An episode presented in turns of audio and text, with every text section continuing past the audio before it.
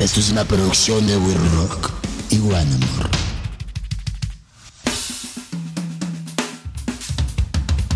Este podcast se llama Insolente, sale todos los viernes y lo pueden escuchar en todas las plataformas, incluyendo Spotify, Apple Music, Amazon y Google Play. Hoy nos vino a visitar, aunque ya eres recurrente en este estudio, Salvador, Salvador y el Unicornio. Salvador Sahagún es la mente creativa detrás de Salvador y el Unicornio, un artista que navega entre el sonido proto garage, la psicodelia, folk y bossa nova. Salvador emigró a Los Ángeles desde muy joven donde descubrió la filosofía Do It Yourself. Así grabó sus primeros temas de manera totalmente casera. En 2016, Salvador entra a Panorama Studios para grabar una colección de canciones bajo la producción de Pipe Ceballos. En 2019 firma con Universal Music México y hoy en día trabaja en su segundo LP en colaboración con Pipe Ceballos. Y aprovechando la, aprovechando la terraza, aprovechando como que el calor, ¿eres persona de calor o de frío? Me gusta Calor. el calorcito, sí. Sí, ¿no? Sí, sí, sí, lo disfruto más. Hay gente que no soporta el calor. Hay gente que dice que prefiera como vivir en la playa. Digo, que en la playa, o sea, preferirían vivir como en las montañas y en la nieve que en el calor. Yo disfruto Claro. muchísimo el calor de la Ciudad de México. Así te estés cagando de calor, Claro. eso, ¿no? Sí, y aparte también México tiene eso que también hace frito a veces, llueve poquito, que traes the best de todo, pero el calorcito sí predomina aquí. Estuviste un rato también viviendo. A ver, cuéntame. O sea, tú eres originario de Guadalajara. De Guadalajara, yo nací en Guadalajara. Hay algo, hay algo de Guadalajara, como hay, hay ciertos estados de, de México, entre ellos siento que Guadalajara, pero Monterrey también está ahí, Sonora también está ahí, pero Guadalajara es una cuna de muchísimo talento, güey. O sea, hay muchísima Claro. música, hay muchísimos, este, hay muchísimos artistas. No sé si la Ciudad de México esté así de tan lleno de gente talentosa como Guadalajara, ¿eh? Pero en Guadalajara hasta lo puedes ver en las calles y lo puedes ver, este, en el tipo de restaurantes que hay, en el tipo de comida que hacen, como que todo es un poquito más artístico, de cierta forma. Claro, creo que Guadalajara todavía tiene como eso de, de que es ciudad grande, pero no. Es No como- sé si es tan grande. Eh, Entonces, como que sí la gente, los locales que son en realidad locales de ahí, sí le echan muchas ganas a lo que hacen. Como dices, en la música, en la comida, en la, o sea, tienen mucha onda. Entonces sí, Sí. son como que muy, cuando vas, sí dices, ay cabrón, o sea, sí traen ahí como que, como que mucha onda que a veces en ciudades grandes como México, o en este caso Ley que crecí, hay Ajá. tanto Ajá. que como que se, se encima todo y pues ya como que los, los layers, o, no, no ves tanto, pero igual hay un chorro de talento también aquí. Pero Guadalajara es como Monterrey, de que ¿Tú crees que sea eso, güey? Yo no sé. O sea, en México, a ver, antes de que llegara la pandemia y estuviéramos en la situación en la que está ahorita, güey, no hay lugares para salir. O sea, si tuviéramos una situación normal, pongámonos antes de que saliera, no hay tantos lugares a donde ir.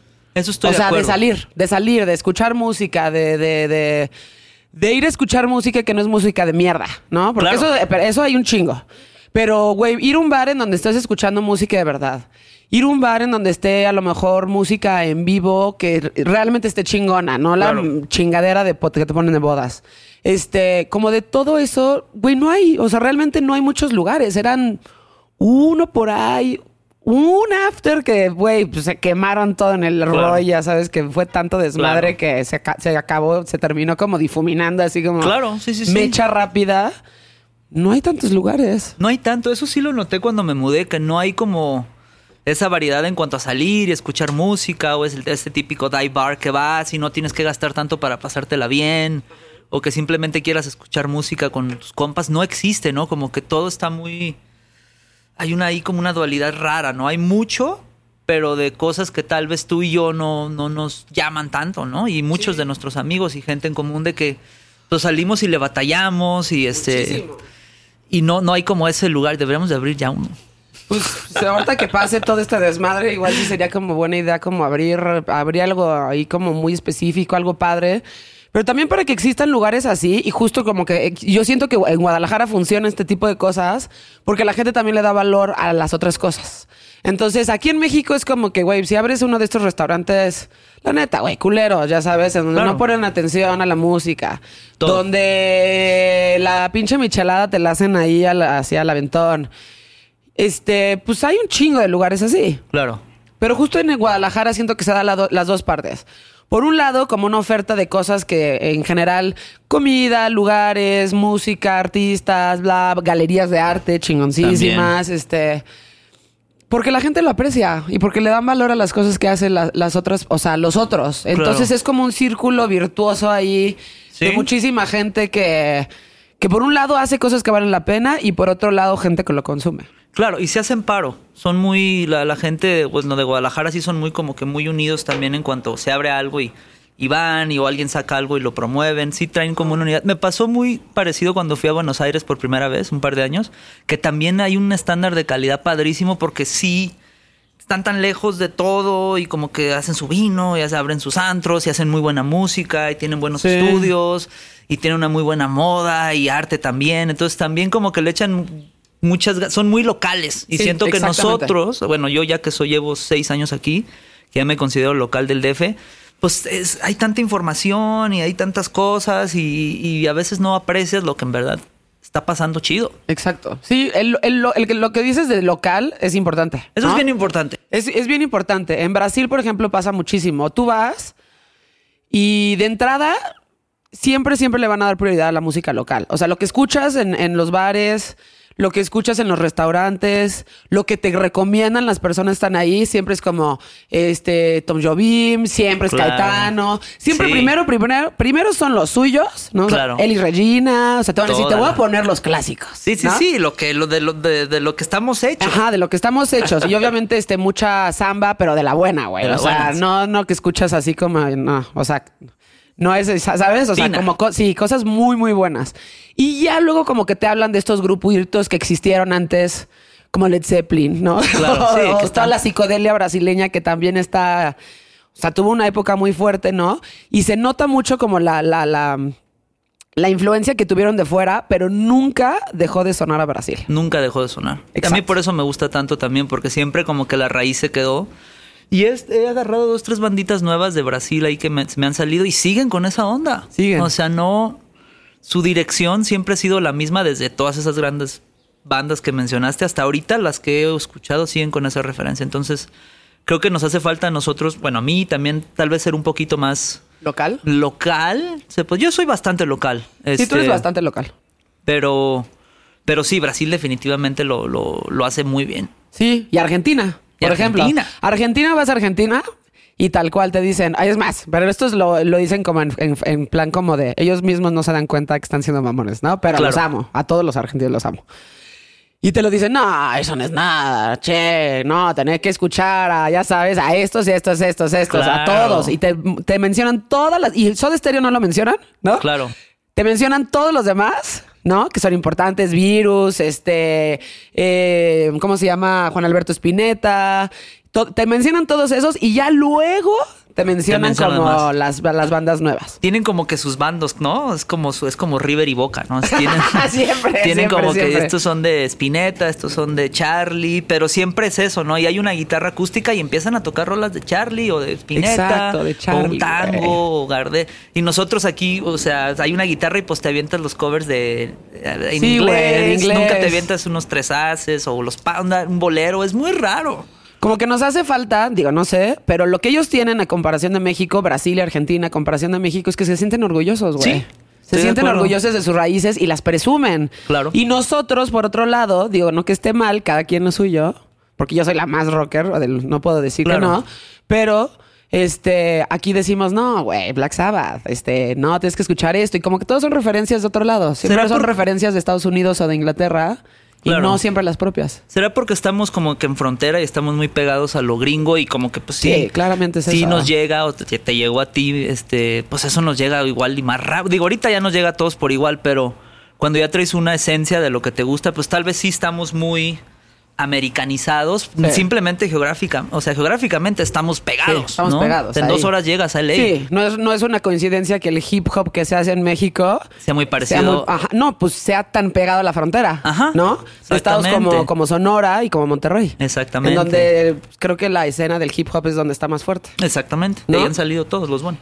Y en toda, tu- en toda la música que has hecho, es muy clara la influencia, ¿no? ¿Cómo empezaste con eso? O sea, ¿cómo, ¿cuál fue tu, tu viaje hacia meterte a los sonidos muy, muy claros que tienen de influencia este, brasileña, ¿no? Claro. Bossa nova, este, y psicodelia brasileña también. Claro.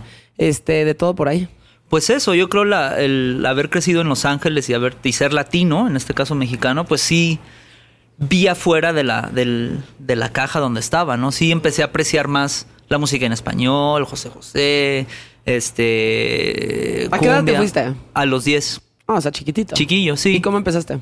O sea, Y- ¿qué escuchaste? ¿Qué dijiste? Puta, la primera vez y dije, güey, no mames. Empecé, escuché empecé esto. con lo, con lo gringo, con lo anglosajón, con virus y zombies y con toda esa onda. Ok. Obviamente, sí, empecé con eso y después fui descubriendo que había como toda una escena latina, ¿no? Sí. Siempre había escuchado también como este en los Teen Tops y todo eso, estas bandas en inglés o en español, español. que hacían covers en, en inglés que me gustaba mucho. Y después ya empecé a descubrir toda esta cultura brasileña y chilena y de Perú y, y esta cumbia psicodélica y los mirlos. Entonces como que fui empapándome mucho de estar ahí en Estados Unidos y tratar de que me empezaba a dar gusto, me sentía como muy orgulloso de que había como todo un movimiento en mi idioma. Claro. Yo estando allá que podía presumir que era igual o mejor. Y es justo eso, es porque estabas allá. Ajá. O sea, es el clásico, es el clásico de que te vas a vivir un rato. A mí me pasó en España, ¿no? O sea, Claro. no pelaba para nada el mariachi, pero estás en España y escuchas un mariachi y no mames, lloras. Se te enchina la piel.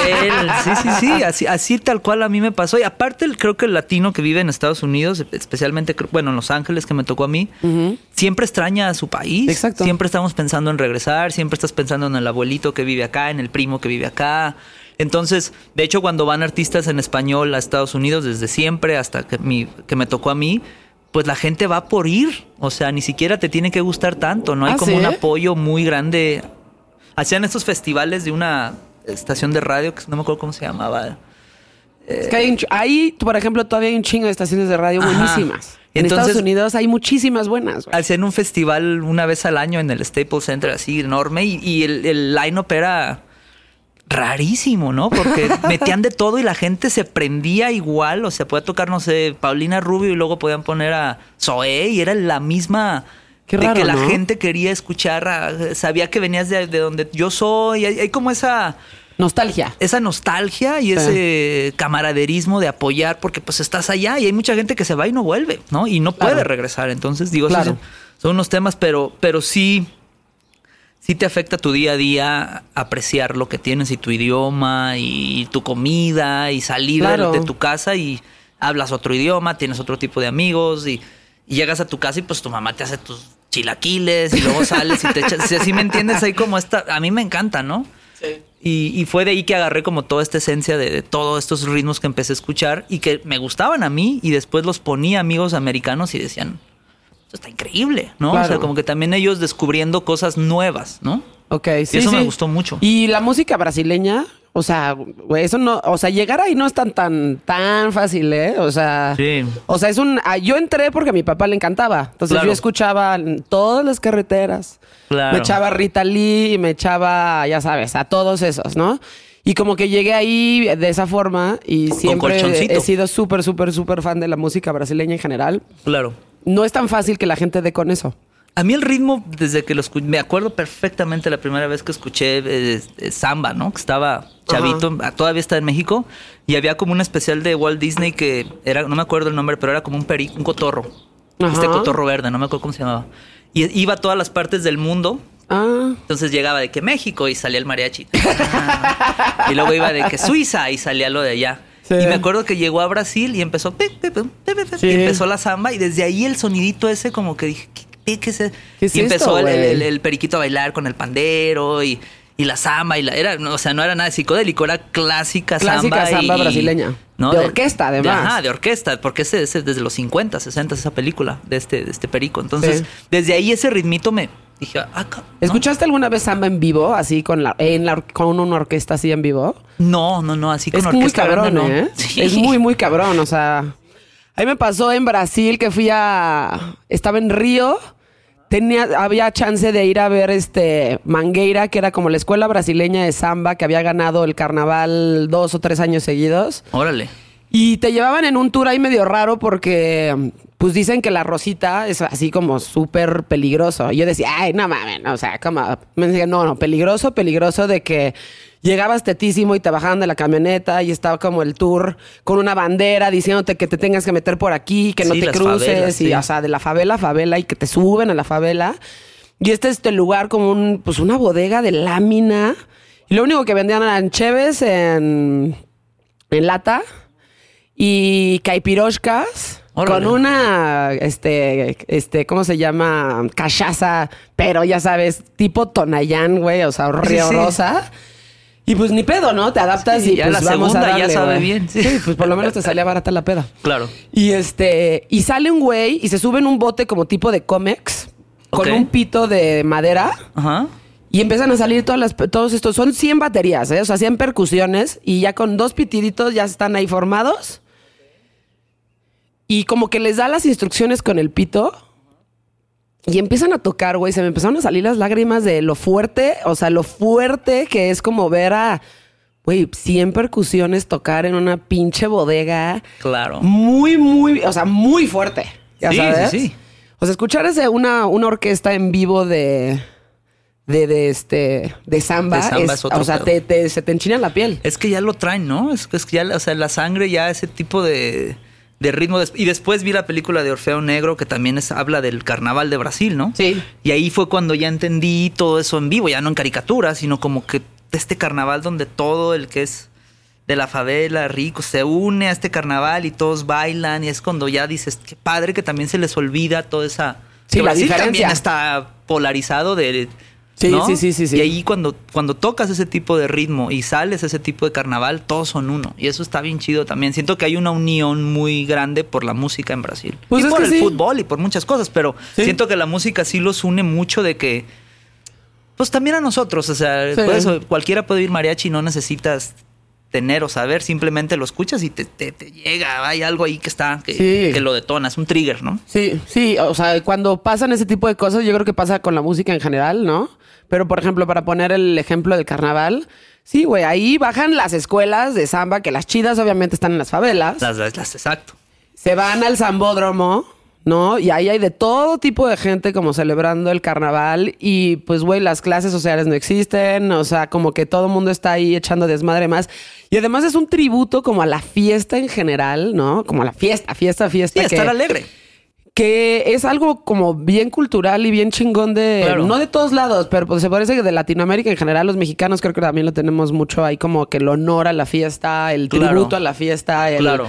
¿sabes? O sea, el- y todo lo que implica la fiesta, pero la música es un elemento importantísimo de celebrar la fiesta. Es el tributo a estar feliz, ¿no? A, a sentirte bien, ¿no? En ese momento del carnaval o de cuando estás con alguien o con pariente o amigo, lo que sea, familiar. Es, es importante para los latinos eso del sentirte contento. Sí, no, sí y- no todo el mundo lo tiene, No, güey. pues el gringo no lo tiene, siento Sí, yo. no. El gringo es más frío. Pues el gringo es más frío y además su, su, su, su tipo de celebración es como completamente distinta, güey, a la, Sí. a la- como a la latina.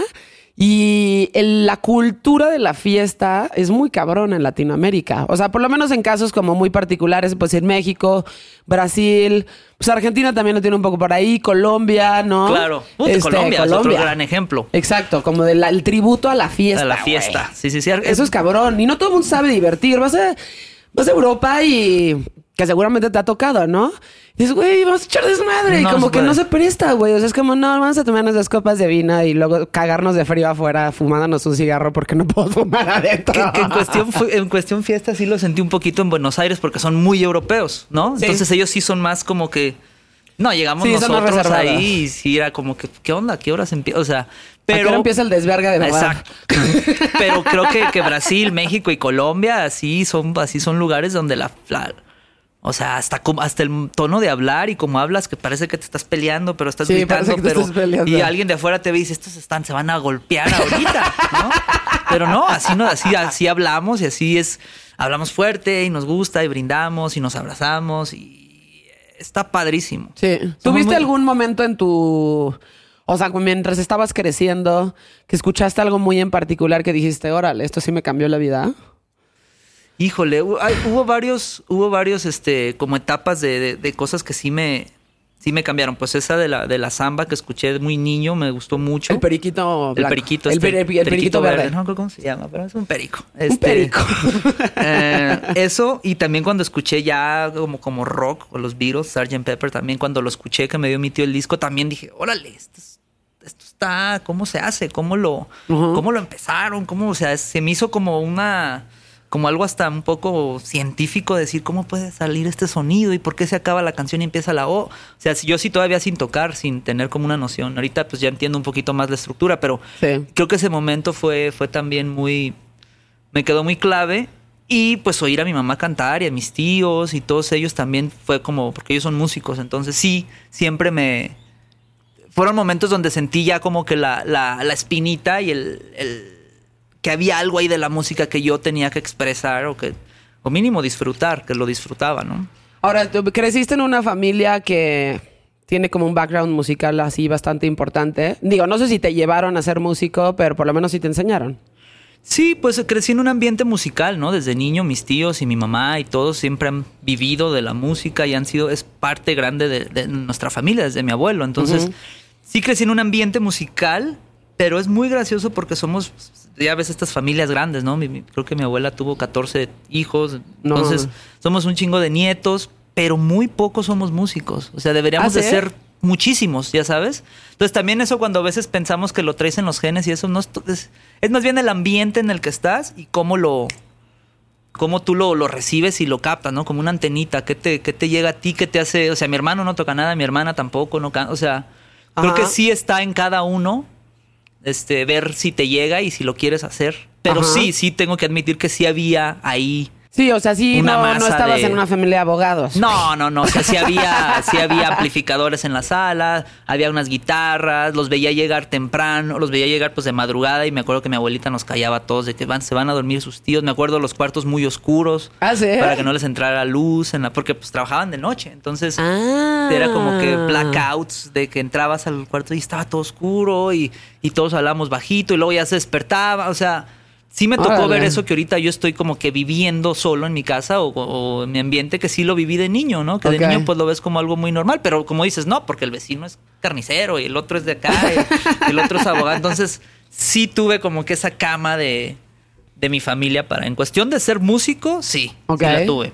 Pero tú te enseñaste a ti mismo. Yo empecé tocando solo, de chavito mi mamá me metió a clases de guitarra, pero no duré mucho, como quería ser como futbolista y traía otras ondas ¿Ah, sí? ahí. Sí, sí me gustaba mucho el fútbol y era bueno. ¿Ah, sí? y, ¿Y que qué? traía otras cosas y entonces como que aprendí los acordes muy rápido y lo dejé. ok. Entonces nos, mudamos a Los Ángeles y yo entré al high school, al junior high, no, ya cero guitarra, cero nada, empecé a jugar. Y fuimos a una, a una iglesia y vi un chavito tocando la guitarra y vi que había como que mucha gente alrededor de él, ¿no? Cha- Chavitas y escuchándolo tocar y yo me acerqué y dije, yo también sé tocar. Si yo de chavito tocaba. Claro, yo también puedo hacer eso. Presta. ¿Cuál presta?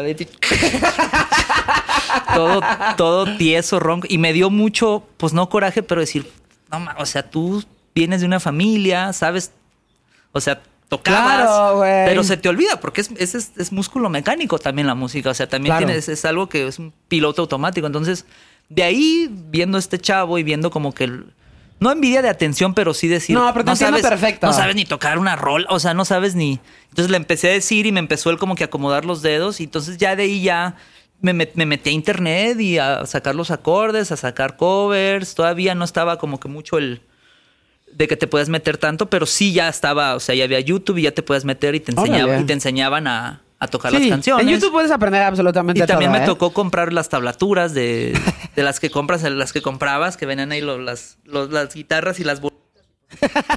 Ahí, fue, ahí fue como empecé. Y sí, la evolución fue rápida. O sea, sí fue. No, no me tardé tanto en agarrarle la onda, porque pues ya lo traía inconscientemente. Ok. Entonces ya nada más era como que agarrarlo y ya no lo solté. Ya Sí. este, iba a entrar justo a la universidad y le hablé con mi mamá y le dije, ya, o sea, no, no, y no, ir a la escuela no es perder el tiempo, pero dije, yo sí quiero darle duro a la música, o sea, sí quiero ensayar y quiero... Lo tenías muy claro. Sí, o sea, yo sí. Sí. quiero tocar y sí quiero hacer una banda y me dijo mi mamá, pues Vas, güey. ¿Qué te, no, no que te diga que no, si todos nosotros hicimos lo mismo. Me dijo, es algo bien bonito, si te va bien, te va a ir muy bien, si no lo vas a disfrutar, porque también tengo tíos que también tocan en lugares chicos y ¿no? Entonces me dijo, pero, pero dale, du, o sea, Sí, si lo vas a hacer, hazlo bien. toca bien, o sea, sí. Y me acuerdo, cerré el libro y empecé con la guitarra, con la guitarra, y poco a poco empecé a comprar pues mis pedales y mi guitarra eléctrica y toda esa onda, ¿no? Pero sí, sí tomé la decisión de que sí quería ser músico. Claro. Cuando quieras una cheve me, me avisas, Ah, ¿ok? pues igual. Bueno, ahora, ahora sí, nada más porque Sí, sí, se me sí, hace me- como cosa ahí. Pero entiendo perfecto ese sentimiento que me estás diciendo. O sea, como el, güey, es... Y pasa en un momento, siento que pasa en un momento en todas las, en todas las vocaciones, ¿no? Claro. Este, estás viendo a alguien y estás viendo, y hay algo que te cae así como de, ay, güey, como que hasta te sientes mal contigo mismo y dices, Claro. no mames, güey, yo debería estar haciendo eso y hasta te da como un cierto estilo de coraje Sí, que no es exacto. consciente, pero sí te da como un Sí. estilo de como de corajito de decir, güey, porque yo no puedo hacer eso. A huevo que sí lo puedo hacer. Entonces ahora ya le voy a chingar. Sí, y cualquiera lo puede hacer, ¿no? Porque un instrumento, pues cualquiera puede aprender a tocar. Es algo que es ponerle, echarle ganas. No sé, Sí, hay gente que trae un talento especial. Sí. Gracias. Trae un talento especial y sí, pues lo desarrolla. No es como que el, el chavito que juega bien en el barrio fútbol, pues ya lo trae, ¿no? Es como que Pues ya. hay cosas que son así, ¿no? ¿no? Y eso, yo sí creo mucho en eso de que sí tienes que traer, pues ahí como que una ayudadita de donde tú quieras, ¿no? De Dios, de lo que tú quieras, un talento especial y ya lo desarrollas tú. Pero sí sentí como que, como que, como dices, ¿no? Como esa, esa de que, como chingados, no. Como o sea, chingados, no. No, no. ¿Sientes que tu, tu vocación te escoge en general? ¿O le escoja a la persona? Híjole, creo que sí. Creo que sí, sí llega un momento en que las vocaciones o la vida te da algo para escoger y tú tienes que estar listo para agarrarlo. Sí. ¿no? Entonces, este, yo creo que yo sí tenía como que la antenita inconsciente y sí supe, sí supe ver como que ese, esa onda de decir, no, eh, aquí soy. Si, si me hubiera, ah, está tocando la guitarra, me vale y sigo de largo, pues igual. Exacto, porque te pudo haber valido madres, Sí. pero no te valió madres. No me valió, porque es lo que te digo, sí, sí había algo ahí este, que estaba fuerte cimentándose, ¿no? Claro. Entonces sí. ese, fue como mi trigger o mi llamado, ¿no? A la- Exacto. a la vocación. Pues yo creo que sí las vacaciones en general te escogen, ¿no? Sí. Y ya depende de cada quien si sigues como ese mm, como ese rumbo, porque también da miedo, ¿no? Sí. O sea, hay una parte ahí que te da miedo y que dices, güey, pues o sea, sí lo quiero hacer, pero pues hasta qué punto estoy dispuesta como a chingarle, pero a chingarle de verdad Claro. y aprender y hacer todas las cosas que tienes que hacer, porque ser músico suena a algo muy glamoroso y probablemente lo sea cuando ya lo eres, o sea, ya cuando tienes como medio las bases ahí cimentadas, pero antes de eso es, es, es chingarle, güey. Es difícil, o sea, es, es difícil agarrar una guitarra, es difícil aprenderte los acordes, es difícil tener paciencia y seguirle, ¿no? Yo de Es plano no pude. Es o sea, difícil no. tocar enfrente de gente, ¿no? Hay veces que también es mucha gente toca bien y todo, pero simplemente no le gusta todo el proceso de ir y que te estén viendo. O, o, ¿no? Entonces sí, sí son varios. No es un trabajo complicado, pero tiene su chiste. ¿Y cuál o sea- crees que sería? O sea, el, el- el chiste. El chiste De- es que lo disfrutes, la vocación que tengas, ¿no? Que la tengas Y que te clara. diviertas, Y que ¿no? te diviertas, ¿no? Porque ¿cuántas bandas conocemos que empezaron con este ideología o cliché de que no, nomás queremos hacer rolas y se hacen, in- se hacen- se hacen estos monstruos y lo hicieron sin pretensión? Hay bandas que sí traen como que una, no, vamos a ser una banda y vamos a tocar y vamos a que nos firmen y ustedes... Es por donde le quieras agarrar y pues la- la- el, el producto final es hacer buenas rolas, ¿no? Y que conectes con Pero la eso es lo gente. más difícil del universo, güey. No, difícil. Es lo más difícil Es del lo más universo, difícil. hacer buenas rolas. Sí, hacer buenas pinturas y hacer buenas esculturas, hacer buena ropa. O sea, creo que ahí sí ya está en cada quien que traigas y cómo lo manifiestes y que la gente también... el- La onda de la música es que también la gente tiene que conectar contigo. Ok. ¿no? Siento yo, porque también hay muchas buenas bandas, hay muchas buenas rolas y, y pasan desapercibidas o no tuvieron como que ese golpe de suerte o el timing. Ajá. Eh, y no quiere decir que son malas rolas. Simplemente no No conectó en su no momento. conectó en su momento o no Rodríguez. conecta. Exacto, puta, qué buena historia. Exactamente. Sí, qué buena historia, Ese es ¿no? el peor timing que salió El peor timing del universo, güey. de la historia. ¿No? No estaba O sea, latino en un momento donde había pues una prioridad en cuanto al folk, ¿no? De Bob Dylan, estaban todos Donovan, estaban todas estas grandes bandas y pues él sale y sale con un discazo, pero no era no era no, no era ahí, no era ahí, no, no, pero Pues le no tocó. era el momento, No, güey. No era el momento. no era su momento. Qué cabrón eso, ¿no? Ha de ser muy difícil como, pues eso. Y a lo mejor creo que el proceso... Digo, ya viendo lo que hizo después... creo que su proceso de desapego a eso no fue tan difícil, o No. por lo menos se siente que no fue difícil, ¿no? Como que no fue su timing, lo dejó ir, pasan 30 años, le dicen que es un héroe, es como el José José, pero de Sudáfrica, Claro. ¿no? y regresa. sí, sí, sí. Y es un pinche concierto masivo de los únicos dos discos que sacó. ¿Qué sacó? Eh, Se, se- se volvieron los soundtracks de la lucha del apartheid y de, Todo. de la liberación este pues africana, Africana. En un país colonizado por europeos. Claro. ¿No? Y ya después, pues ya obviamente ya lo veías a Sixto tureando en Coachella, ya. O sea, sí le tocó vivir Sí, todo, el, el de dar autógrafos, de estar en las fotos, de ir, de ir a programas. Bueno, ganó un Oscar el documental. Entonces, siento que también él, él lo hizo bien. En la música también tienes que tener un... Eso está bien aprenderle, un despego. O sea, sí tienes que llegar a un punto donde tienes que decir, sí, cuajó. O sea, si no funciona no, cuajó. y si no funciona lo dejo ir. Pues depende, depende cuál es tu meta y qué es lo que quieras hacer con la música, ¿no? Hay gente muy bohemia que nomás quiere hacer rolas. Hay gente que sí quiere, lo que te decía, hay gente que sí quiere como que ¿Tú crees? tocar en lugares. Yo creo que sí. No sé. Pero- Digo, la neta no sé, pero Pero el Pero- desapego es padre y creo que lo hizo muy bien él. De que dijo, bueno, pues ya salí, salí que mis discos ya los tengo aquí, me pongo a jalar. O sea, no que se rindió, obvio, no, no porque no, no, no, no Sí. creo que se haya rendido. Simplemente, pues la, la vida sigue. Pues sí, pero eh, eh, yo no sé si eso, o sea, puede ser que sea cierto, puede ser que no. Y, supongo que cada uno se identificará con ese pedo de, de justo del desapego. Este, pero igual, güey, realmente Dale, calor. la gente, la gente que quiere ser músico, yo creo que siempre hay una vocecita dentro diciéndote, Siempre. güey, no lo estás haciendo, no lo estás haciendo, totalmente. no lo estás haciendo, No, ve todo el tiempo que está pasando y no lo estás haciendo y no agarraste la guitarra, ve cómo has estado perdiendo tu tiempo y no has estado componiendo absolutamente nada, Claro. ¿no? Sí, siempre hay esa vocecita y también de que no lo estás haciendo, el, el- el que no lo es- no está avanzando, ¿no? Que eso también es como un pues un reality check y más ahorita con todos estos tabuladores y que te cuentan todo y los plays y los videos y los de este y cuánta gente va, entonces también ahorita ya tienes todo eso encima de decir, Sí, güey. ¿sí me entiendes? Y ahorita Sí. es, es un estamos en algo donde te, te están contando. O sea, sacas una rola y ahí te dicen cuántos plays hay, ahí te dicen cuánta gente la está escuchando. Entonces, antes igual y era más pues Sí, pues no se sabía. sorpresa de que llegamos a tocar Pues y está lleno acá. Todos me, les gusta, ¿no? Claro, sí, llegabas, o sea, tu, tu parámetro igual era como ir a ver a la banda y si la banda tenía, o sea, si el, el lugar estaba lleno, pues es una banda que le va bien, Una ¿no? banda que le va bien. Y ahora es cuántos plays tienes, cuántas descargas tienes, este, cuántos Tu views, quién viene Instagram. tu... Sí. sí, si tu Instagram funciona o no funciona, Claro. este... Y es como que todo es, bueno, no que la industria musical no haya sido de números antes, porque lo sigue siendo desde toda sido, la vida. Pero hay una facilidad de, de ver lo que está pasando con tu proyecto ahorita. O sea, hay una app de Spotify donde yo me puedo meter ahorita y puedo ver cuánta gente está escuchando qué canción. Ahorita en lugar del mundo. Ajá. Eso está muy loco, güey. Eso está loquísimo. Y antes era más como dices tú, de venta de boletos, venta de discos, Venta de discos, la claro. disquera, o sea, te están pidiendo en la radio. Sí. Antes sí había como que. Les tocó, estuvo.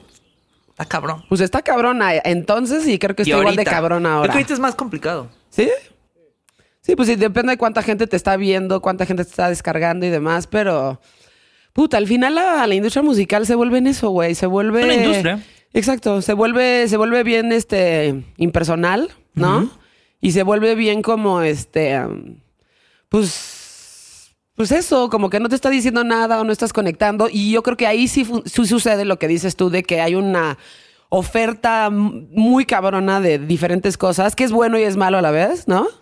Sí. Pero esa oferta y habiendo tantas personas, pues como que merman a las personas que están haciendo proyectos que son realmente auténticos. Claro, o sea, es ahí como una olla, una mezcolanza rara y son muy pocos los que en realidad salen de ahí, ¿no? O les entienden o las disque, no sé. Es, es- es una industria complicadilla. Sí, es, es complicado, pero yo creo que, digo, no sé, pero porque tampoco soy músico, pero pues yo te doy mi perspectiva desde como de escuchar música y de ver lo que ha estado sucediendo con las bandas y demás. A ver. Este, um, si lo haces desde un lugar auténtico y si realmente es tu vocación, es tu llamado, si sientes que eso es lo que tienes que estar haciendo y lo haces desde un lugar como honesto, pues no hay falla, ¿no? Y si eres de estas bandas que está como planeando, no, güey, pero es que, este, ve, abre el Instagram, pero hoy postea algo, porque ten- diario tenemos que Claro. postear algo. Y, este, güey, sube el link y haz esto, porque si no, no nos van a ver. Y como que estás planeando qué disquera te vas a, a qué disquera te vas a ir o cuántos boletos. O sea, como que si ves toda la parte técnica, pues entonces igual te estás desapegando de lo que realmente es importante, que es hacer música, crear arte y como Claro. transmitirla, ¿no? Claro. Y pues eso, o sea, si lo haces desde un lugar auténtico, igual y tienes más chance de que te vaya bien porque lo estás haciendo desde un lugar de muchísima honestidad. Y eso se siente, eso lo siente la gente. Entonces esa es una gran ventaja porque hay, hay bandas que ves y dices, no, pues se ve la pretensión y se ve Sí. que dónde quieren llegar y se ve qué quieren hacer. Y hay bandas que ves y hasta dices, no, pues estos chavitos se ve que están tocando por tocar y les gusta y son artistas. Sí. Entonces, eso es bien importante que lo que dices porque eso sí se siente y la gente lo siente. La Sí. gente- porque la gente no es ton- no somos tontos, porque yo también soy consumidor de música, entonces también Exacto. cuando escucho y cuando veo digo, no, este, este va por este lado, este, este va por otro lado, pero igual está chido. Esto sí se ve como algo más estructurado. eh, esto sí de plano no, no tiene nada que, o sea, sí eh, el hacerlo por la pasión y se oye un poco cliché, pero No, pero sí, cursi, güey, pero sí pero se refleja, es. ¿no? Sí, sí lo llega un momento en que sí sobrepasa todo. Así es. Sí lo sobrepasa. Sí, digo, a mí me pasó mucho, por ejemplo, en, en- desde la otra parte, ¿no? Mira, aquí tengo tu encendedor, Ah. Salvador y el unicornio. Lo guardo, ¿eh? Para que prendas tu cigarrito con tu propio encendedor. ¿no? Este.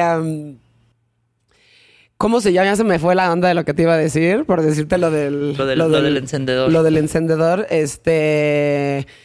Sí, de la autenticidad de la. Se del- o sea, de la pretensión, ¿no? Sí. De la pretensión de entre, entre, entre la gente.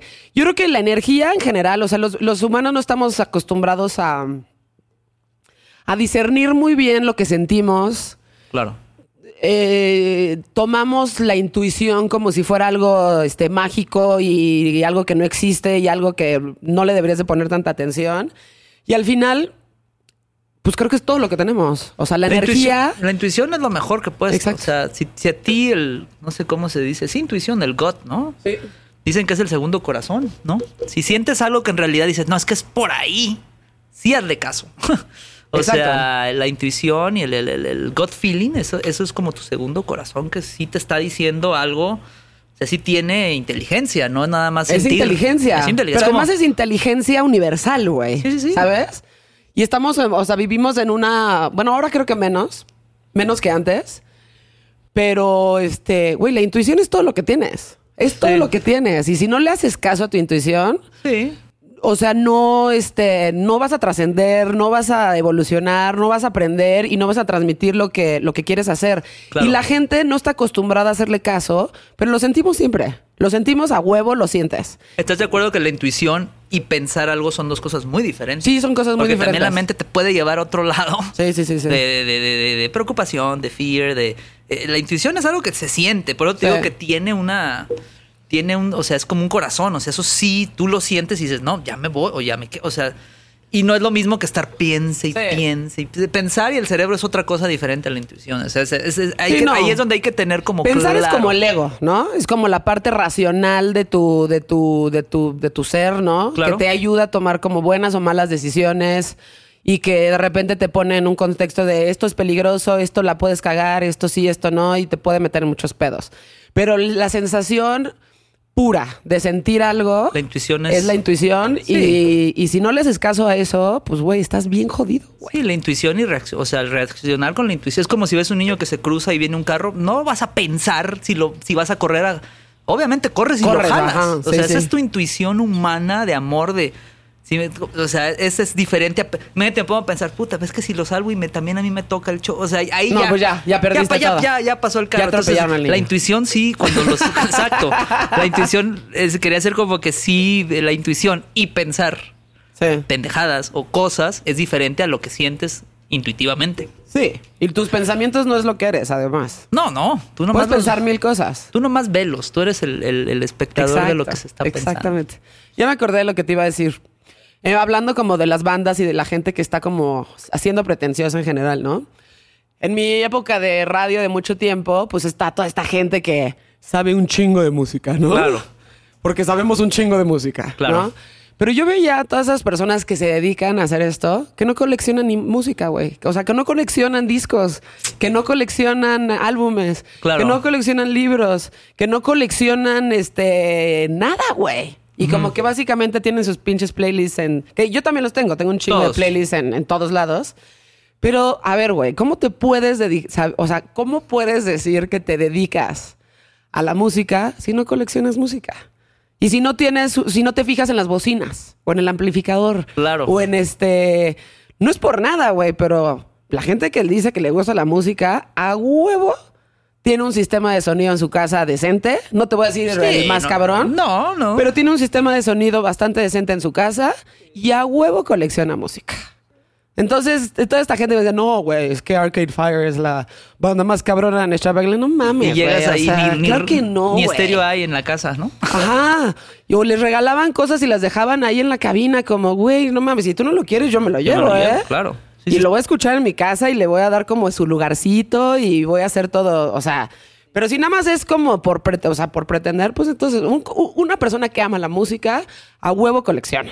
A huevo Sí. colecciona discos. ¿no? Totalmente, inconscientemente. Sí, exacto. O sea, eso es algo que es como, no sé, como un chef tiene muchas ollas en su casa y muchos y cuchillos. cuchillos, muchos- exacto. Que tú tal vez nomás tienes uno, porque un cuchillo parte todo, pero No, pues ellos saben el fileteado, o sea, Sí, y inconscientemente lo tienen, ¿no? Una persona que lee mucho, filósofo, pues tiene un chingo de libros. Obviamente, güey. ¿No? ¿Cómo vas a hablar de todos estos filósofos si no tienes un libro ahí de, no sé, de... Sí, de Nietzsche, Sí, de. Platón, no sé, de los, los grandes filósofos. Entonces, es, es lo que dices, inconscientemente se va, se va haciendo. Cuando lo quieres hacer rápido también, pues también se siente, ¿no? Que llegas y ves ahí discos que dices, bueno, pues ya. Sí, a mí, por ejemplo, me ha tocado mucho que veo gente que tiene discos, este, viniles que los tienen cerrados en su casa, ¿no? Y me dicen, no, pues es que yo colecciono, o sea, yo quiero que en algún momento mi colección valga tal por... ¿Por o sea, lo respeto, Claro. pero no mames, o sea, abre el pinche disco y Abre, ponlo, güey. O sea, yo tengo, yo te- tengo, originales tengo el Paranoid de Black Sabbath, el 4 de Led Zeppelin, el 3 de Led Zeppelin original, en, o sea, el que se mueve todavía. Y Claro, está que ray- se sea, mueve, ajá. Que se mueve la partecita hasta de adelante. Y un chingo que son originales. Me dicen, no, güey, pero ¿cómo los tocas? Pues sí, güey. O sea, le estás robando el alma al disco si no lo tocas, güey. Sí, no soy coleccionista de... Sí, sí, sí, totalmente. Sí, no soy coleccionista de portadas. Exactamente. Sí, o de sí, sí. arte, ¿no?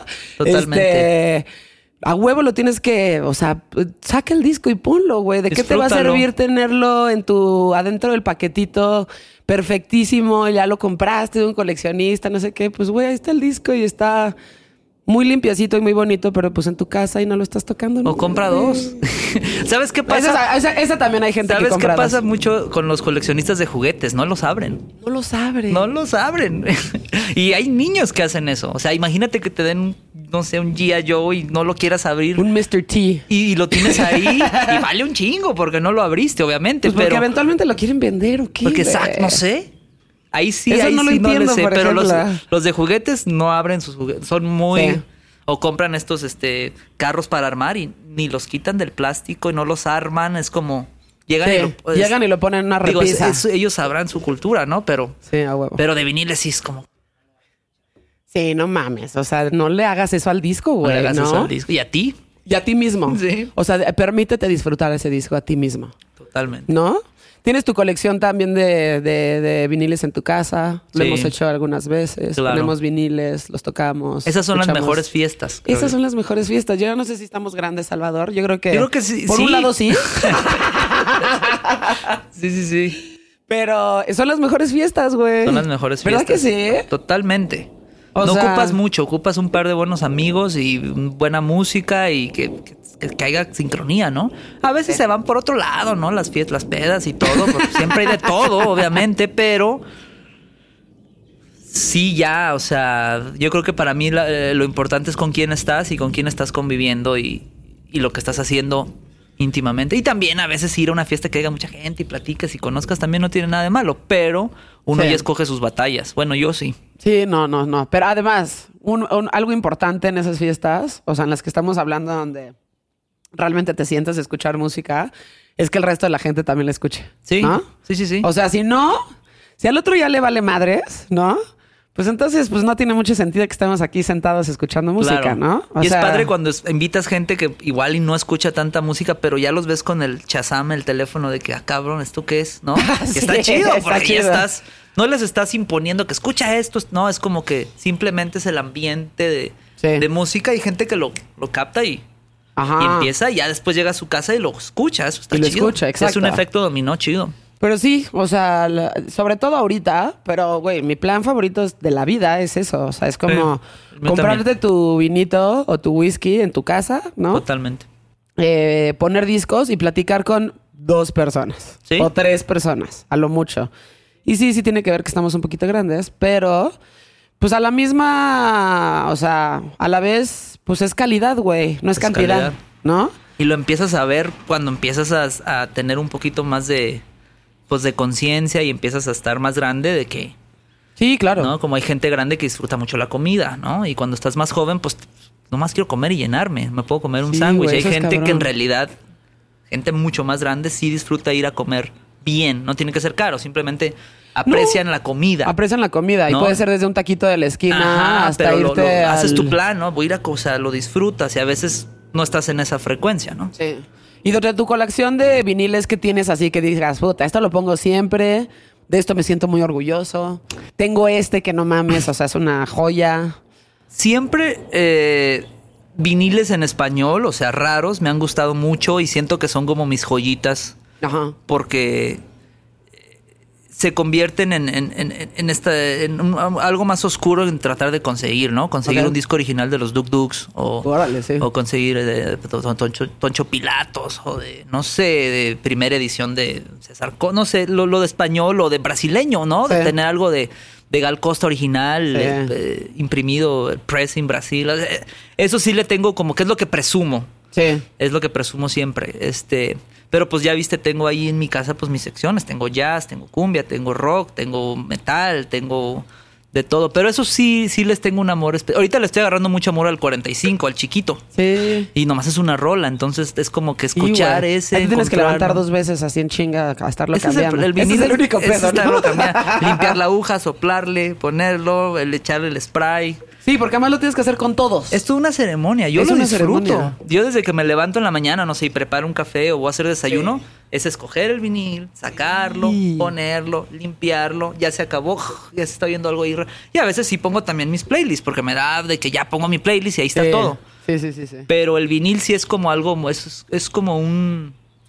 Es una ceremonia, es un Es ritual. una ceremonia, es un ritual, exacto. Es un Sí, ritual. sí, sí. Sí, es como armarte tu porrito, o sea, que es agarrar el, el tabaco y ponerlo en la sabanita y agarrar Todo tu eso. revistita y hacerlo, ¿no? O sea, Sí, sí, sí. hacerlo implica tiempo, implica un esfuerzo, tienes que limpiar el vinil, tienes que ponerle el spraycito, a cada uno lo tienes que limpiar, aunque esté limpio, lo tienes que hacer a tienes que dar fuerza. una pasada. Par- pues, eh, particularmente si tienes una buena tornamesa y tienes una aguja cara, que normalmente es el, caso, Sí. este, los tienes que limpiar a- siempre que los pongas, Sí. pero sí implica un esfuerzo, te tienes que estar levantando, lo tienes que Es cambiar, un lo ritualcito. tienes que poner. Sí, es artesanal, ¿no? Ahorita que está de moda esto. Es, es, y, y yo le bajé mucho al vinil. O sea, ahorita ya no soy tan clavado como Ajá. era antes. Y tengo amigos DJs de Los Ángeles. Ajá. Tiene una noche que se llama Noche Romántica. Bueno, ahorita no la están haciendo, pero es como los lunes o martes ahí en, en Chinatown. Y tocan pura música romántica en español. En vinil. En vinil. Ah, y 45, aparte, todavía es como, voy yo y digo, pero ellos sí compran 45 de 200 dólares, ¿no? Que viene esa rola y la ponen ese día, esos sí son puristas, esos sí son sí, así, sí. me dan a mí un baile. Yo le bajé un poco a los viniles, sí, ahorita sí compro de, de 10 pesos o, o le invierto más y me- en realidad me gusta el vinil. Ajá. Pero hay gente que sí está bien clavada en el vinil. güey. Muy clavada en el vinil. Y la bocina es la perfecta y el Ya amplificador sé. es de bulbo y la aguja es de... Y ahí dices, puta, o sea, sí hay gente que sí le invierte, pero pues también es su pasión.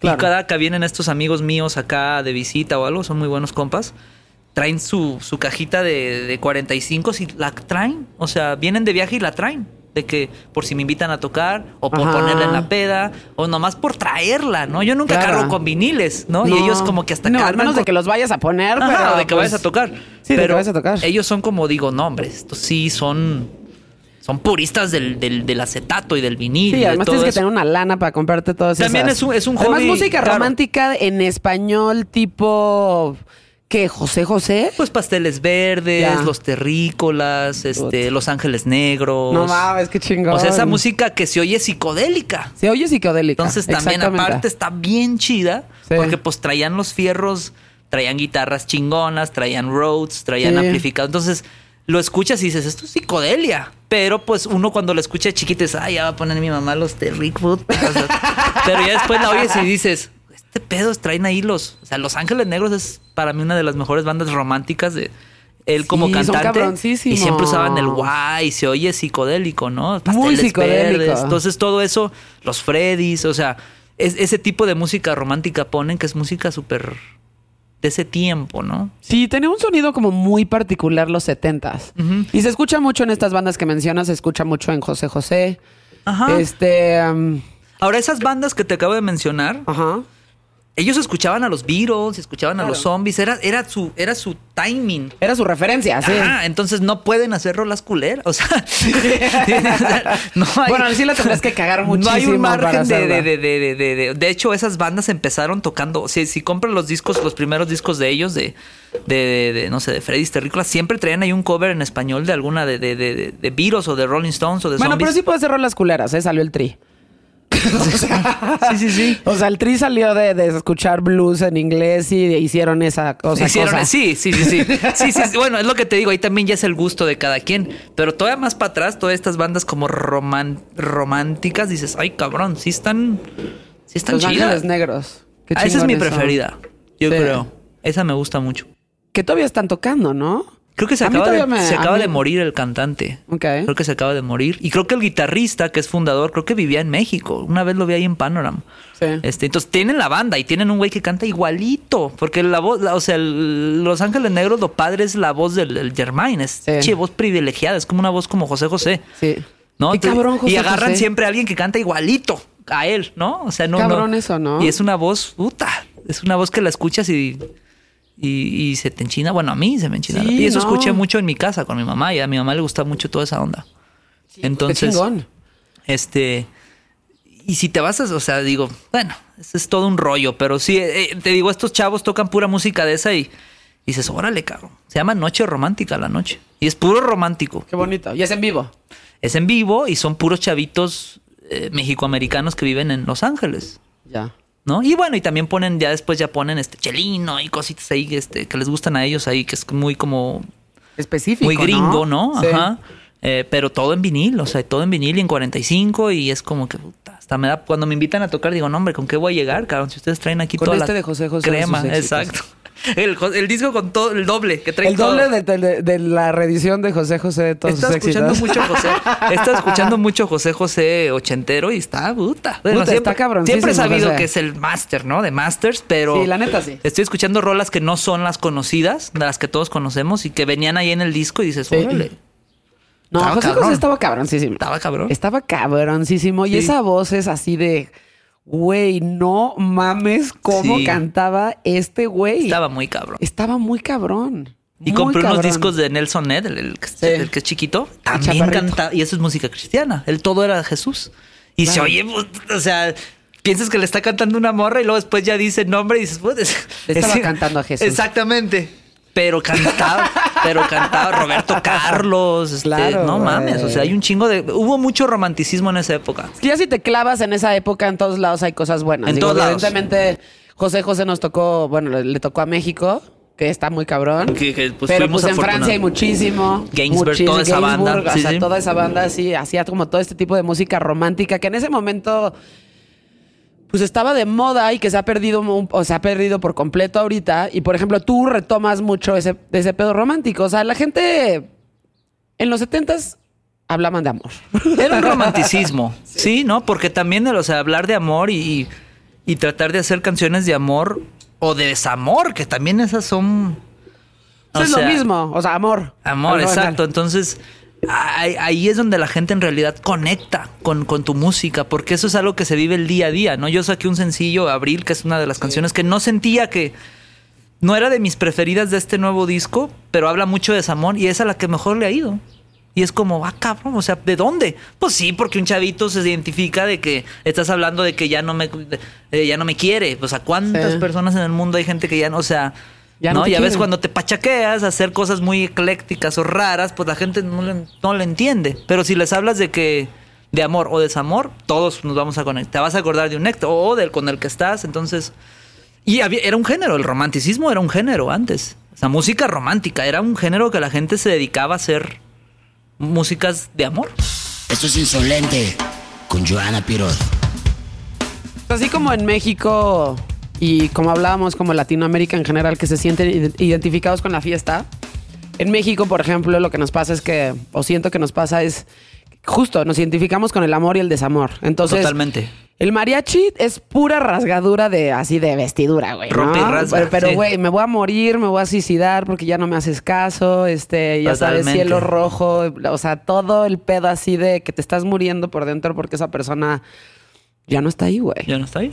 Y hablaban de eso, o sea, nos identificamos mucho con el desamor. Por eso las rolas de José José, independientemente que su voz era, estaba demasiado cabrón, Claro. ¿no?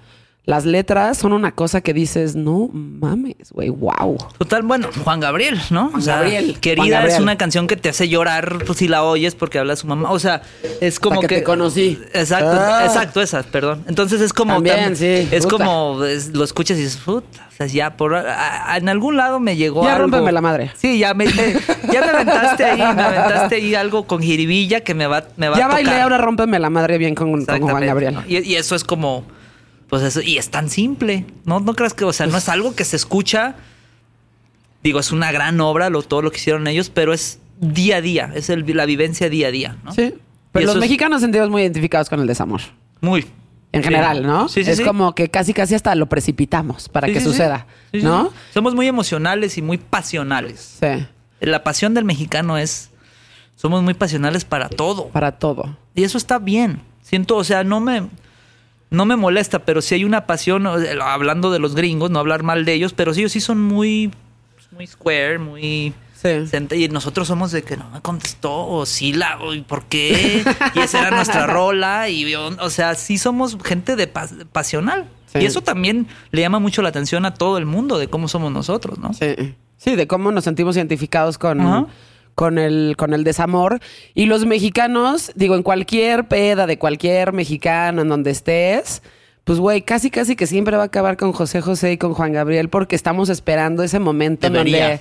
Pues sí, güey. Yo sí, yo sí lo hago siempre. O sea, de, güey, de... Sí, si no lo has puesto y ya estamos en ese momento de la peda en donde Ya. sabemos que ya va a valer madres, es ya, güey, ya. Ponte, Ya. ya. de una vez ya ponte Juan Gabriel. ¿Sabes lo que empecé a hacer yo antes de la pandemia? Empecé a ir a muchas cantinitas. O sea, cantinitas del centro, de donde había el trío, de los viejitos que te tocaban. Uy, es tan Que eso ya está desapareciendo. Es tan porque ya quedan muy pocos señores que empezaron con el trío, que ya los ves súper viejitos, pero sí. tocan y cantan. Entonces, eso también ya creo yo que ahora que todo, esperemos que todo se llegue a la normalidad, tenemos que disfrutar y gozar y empezar a ir a esos lugares a escucharlos nada más. Porque Sí. ya cuando los escuchas jóvenes, pues está chido. Sí. Pero ese, ese, ese, esa garganta del cigarro y, Sí, no y del tequi- de, esos señores, ¿no? De, que, de trío, porque el trío es algo muy nuestro. Entonces también eso va a desa- Ojalá y no, pero Ojalá y no esa gente ya está, ya está. Ya hay muy pocos tríos, no sé si ha sido, obviamente. Y ya ves como que nomás a uno y los, de- los otros dos son jóvenes, ¿no? Sí. Y es el que como que los guía, pero todavía hay. Entonces yo sí le di mucho a ir a cantinitas a escuchar. Y te cobran por canción y no importa, pero importa, y lo pero hay que escuchas y lo escuchas y lo escuchas y lo escuchas y lo sientes y porque eso va a desaparecer. O sea, esa gente que fue va a desaparecer. Sí. Y ahora en la pandemia, por ejemplo, este fue como muy muy sonado eso, ¿no? Como los mariachis, pues güey, pues son mariachis y si no los apoyas, este, Claro. pues van a desaparecer y los tríos si no los apoyas van a desaparecer.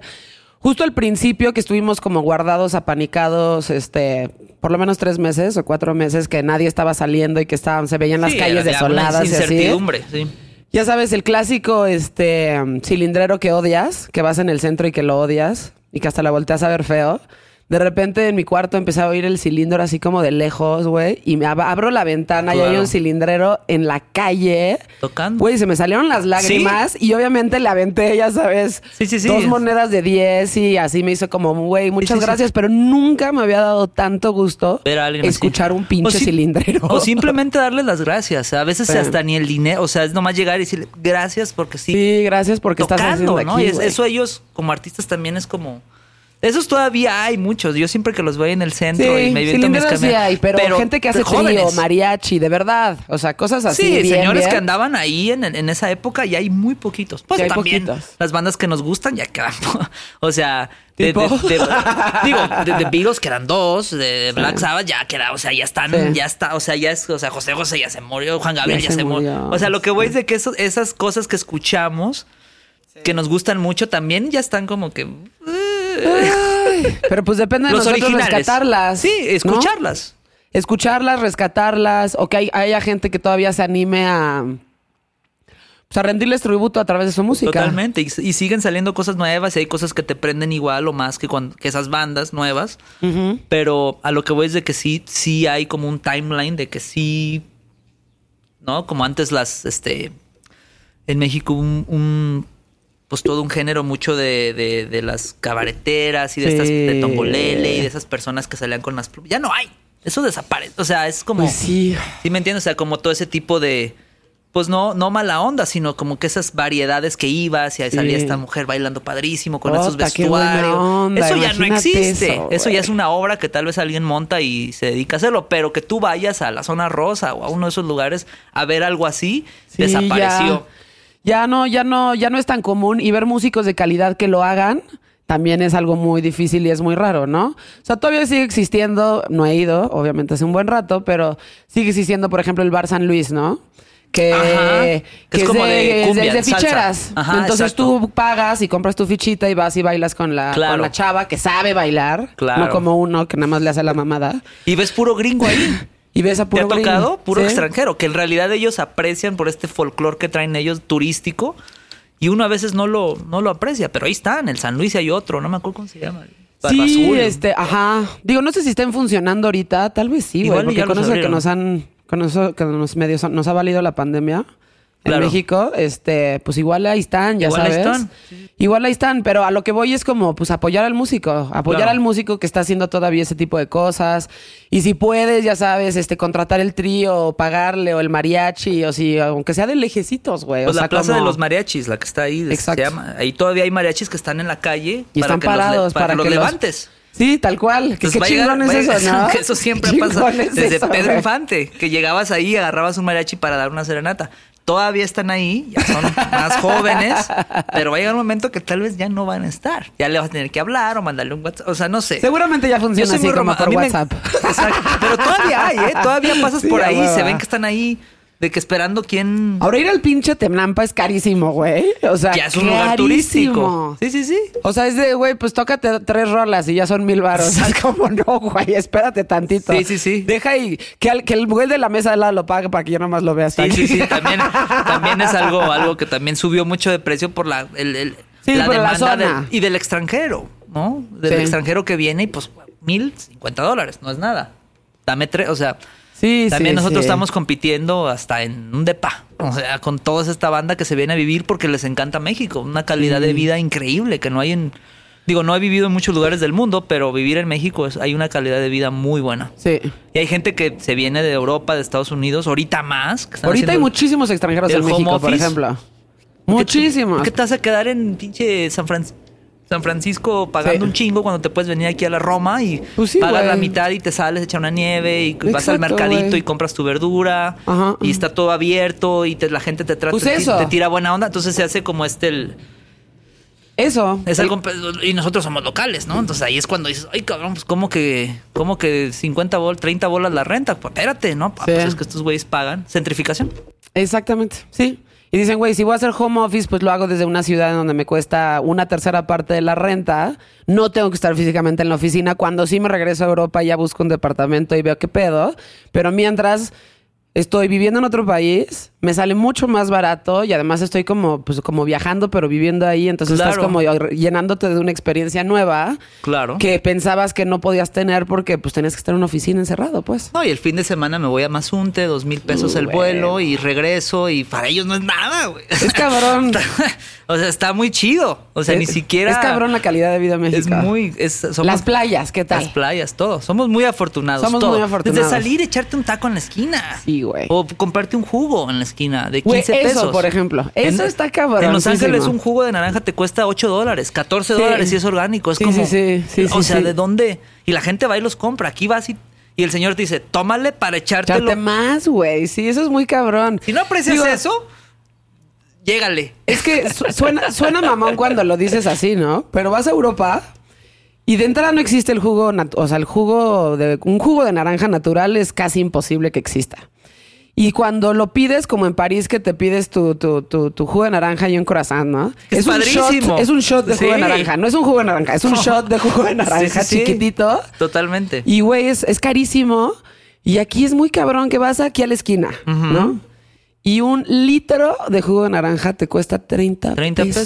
pesos. Es, Y el es- es señor- irreal. Te dice que le tomes porque sobró y te quiere, o sea, quiere que... Sí, güey. Entonces ya a veces ni quieres, pero le tienes que tomar, ¿no? O sea, No, lo tienes que aprovechar. Y échale todo, y llegas a tu casa y, o sea, es lo que te digo, la, la, la- la- la- el- y aparte con toda esta banda de afuera que está como ahorita muy orgánica y vegana, pues, pues, van a un mercado y ves ahí los rábanos con tierra, es padrísimo. Es chingoncísimo. O sea, está increíble. Más cuando hay temporada de mandarina, ¿no? Exacto, ya no hay ahorita. Ahorita ya no hay. Pero en- en- conforme se va haciendo frío, Ese es el mejor. ese es el mejor.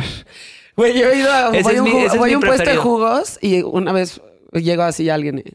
¿Mandarina o, o naranja? No, pues naranja. Y lo volteé a ver así de, no mames, ¿no quieres vivir? Son tres meses.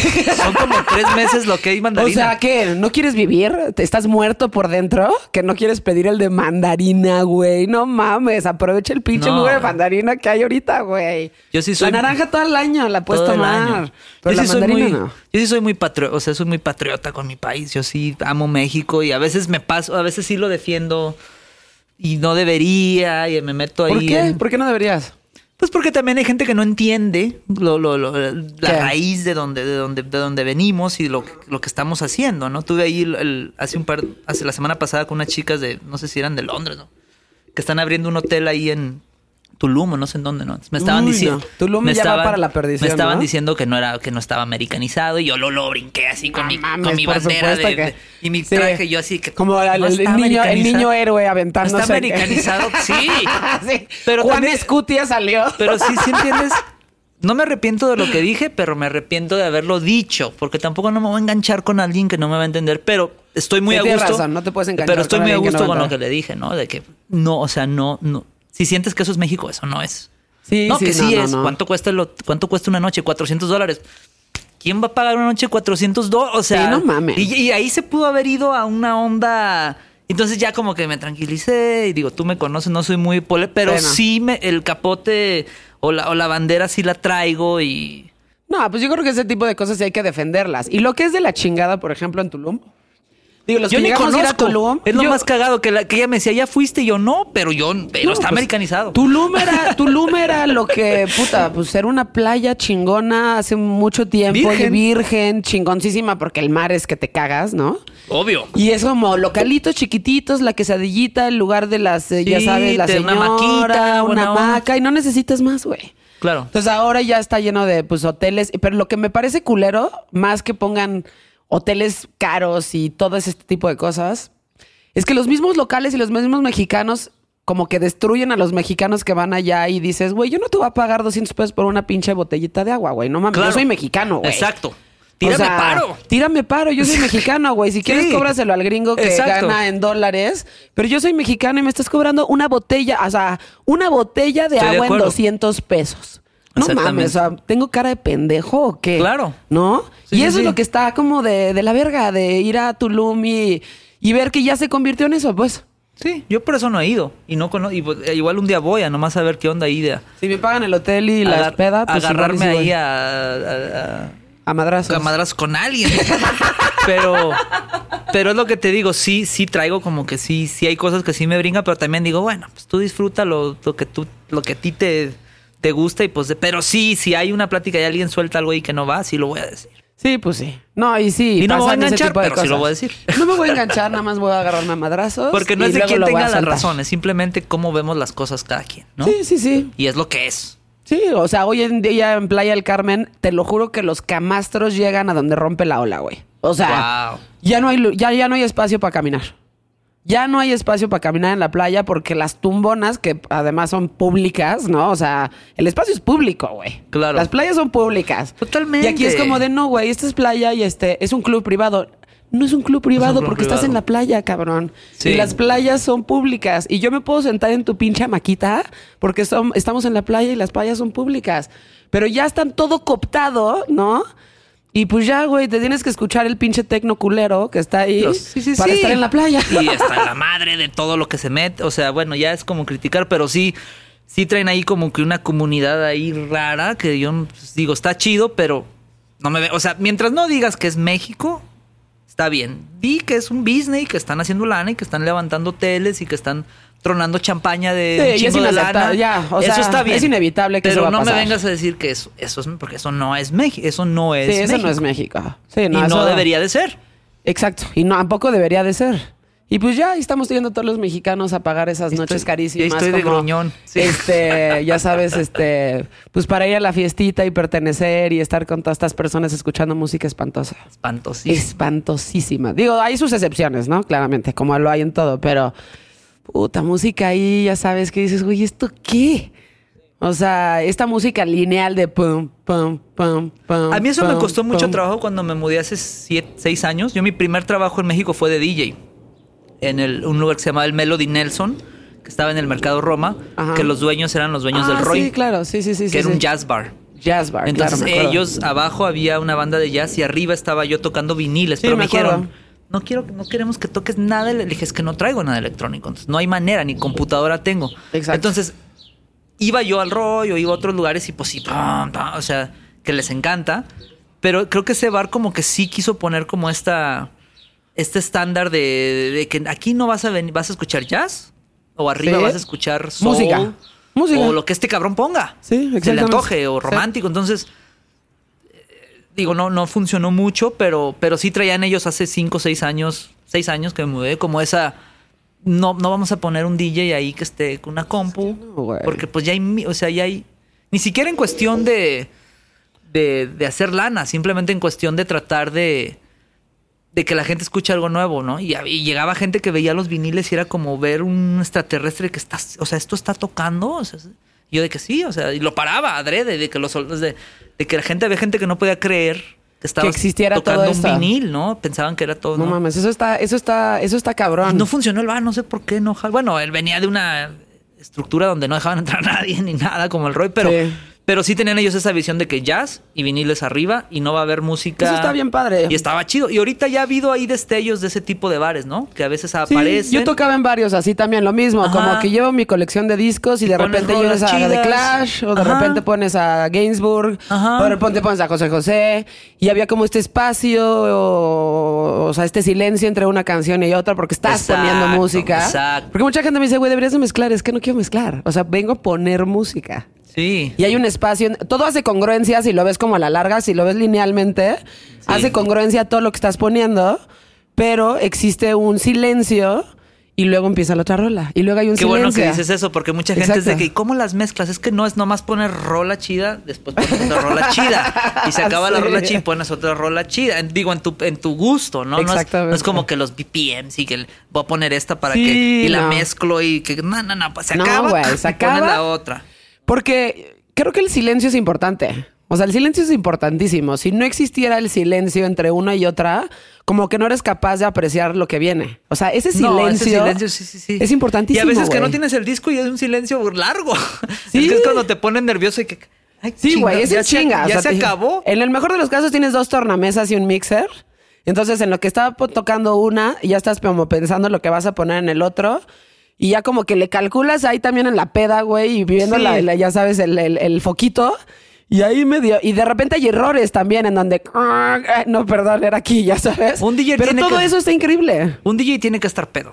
No hay manera Sí, que un güey. DJ sobrio ponga buena rola. Sí, la neta sí. Yo siempre he sido de que si vas a tocar, yo, tómate unas chelas. Yo, Tómate, échate yo- un de hecho, yo no puedo tomar sobria. Digo, yo no puedo tocar sobria. Porque te animas a poner esas rolas que tal vez, si estuvieras, dices, no, esta no la voy a poner porque no. No, pon lo que tú sientas que tienes que poner. Exacto, güey. Es- entonces, eh, yo creo que. a huevo, Y también hay huevo. muchos músicos que salen a, a- a tocar pedísimos y todo. Yo y a no veces puedo eso sí te, sí te jode la, el, el tocar y no tocas bien, pero en cuanto a DJ, pues que se raye la, que se corre el disco. No, y cuando existen estos errores también son chidos. O sea, cuando dices, no, a mí me pasa de que no, perdón, la cagué. Sí, sí, sí. Era aquí y ya como que pones la aguja y empieza a sonar. Pero ese como convivio con la gente y el vinil que estás poniendo y el silencio que existe en una y otra es chingosísimo. Sí, y después de ahí me fui al Four Seasons. Hay un bar adentro del hotel. En el Four Seasons En el Four. Seasons, aquí en el. sí. Pero ahí era súper bajito. O sea, no le subas porque la gente tiene que platicar. ¿no? Entonces había Ok. Eh, ejecutivos, este, la gente chingona que se quedaba ahí. Una vez se quedaron los Rolling Stones cuando vinieron a Sí. tocar. Siempre se quedan los rockstars, siempre se quedan. Entonces ahí era en padre. San Regis. Ahí era O sea, padre porque tocabas rolas y ellos como que siempre te echaban como que el ok, pero era muy bajito porque tenían que platicar, entonces ahí nadie bailaba. Entonces sí eras como Sí. que un robot ahí de que, pues ahí va la rola, ahí va la otra. Ahí nadie bailaba, todos tomando, brindando. Y era muy bajito, entonces me tocó como esa... Y ya después de ahí me asqué y ya no... Ya después toco en fiestas de amigos o en- cuando me invitan al departamento, sí, cuando estaba todo ese apogeo. Ajá. Pero tuve esas dos de recién llegado de que, órale, esto aquí, y luego en el, este pincho telazo estaba raro.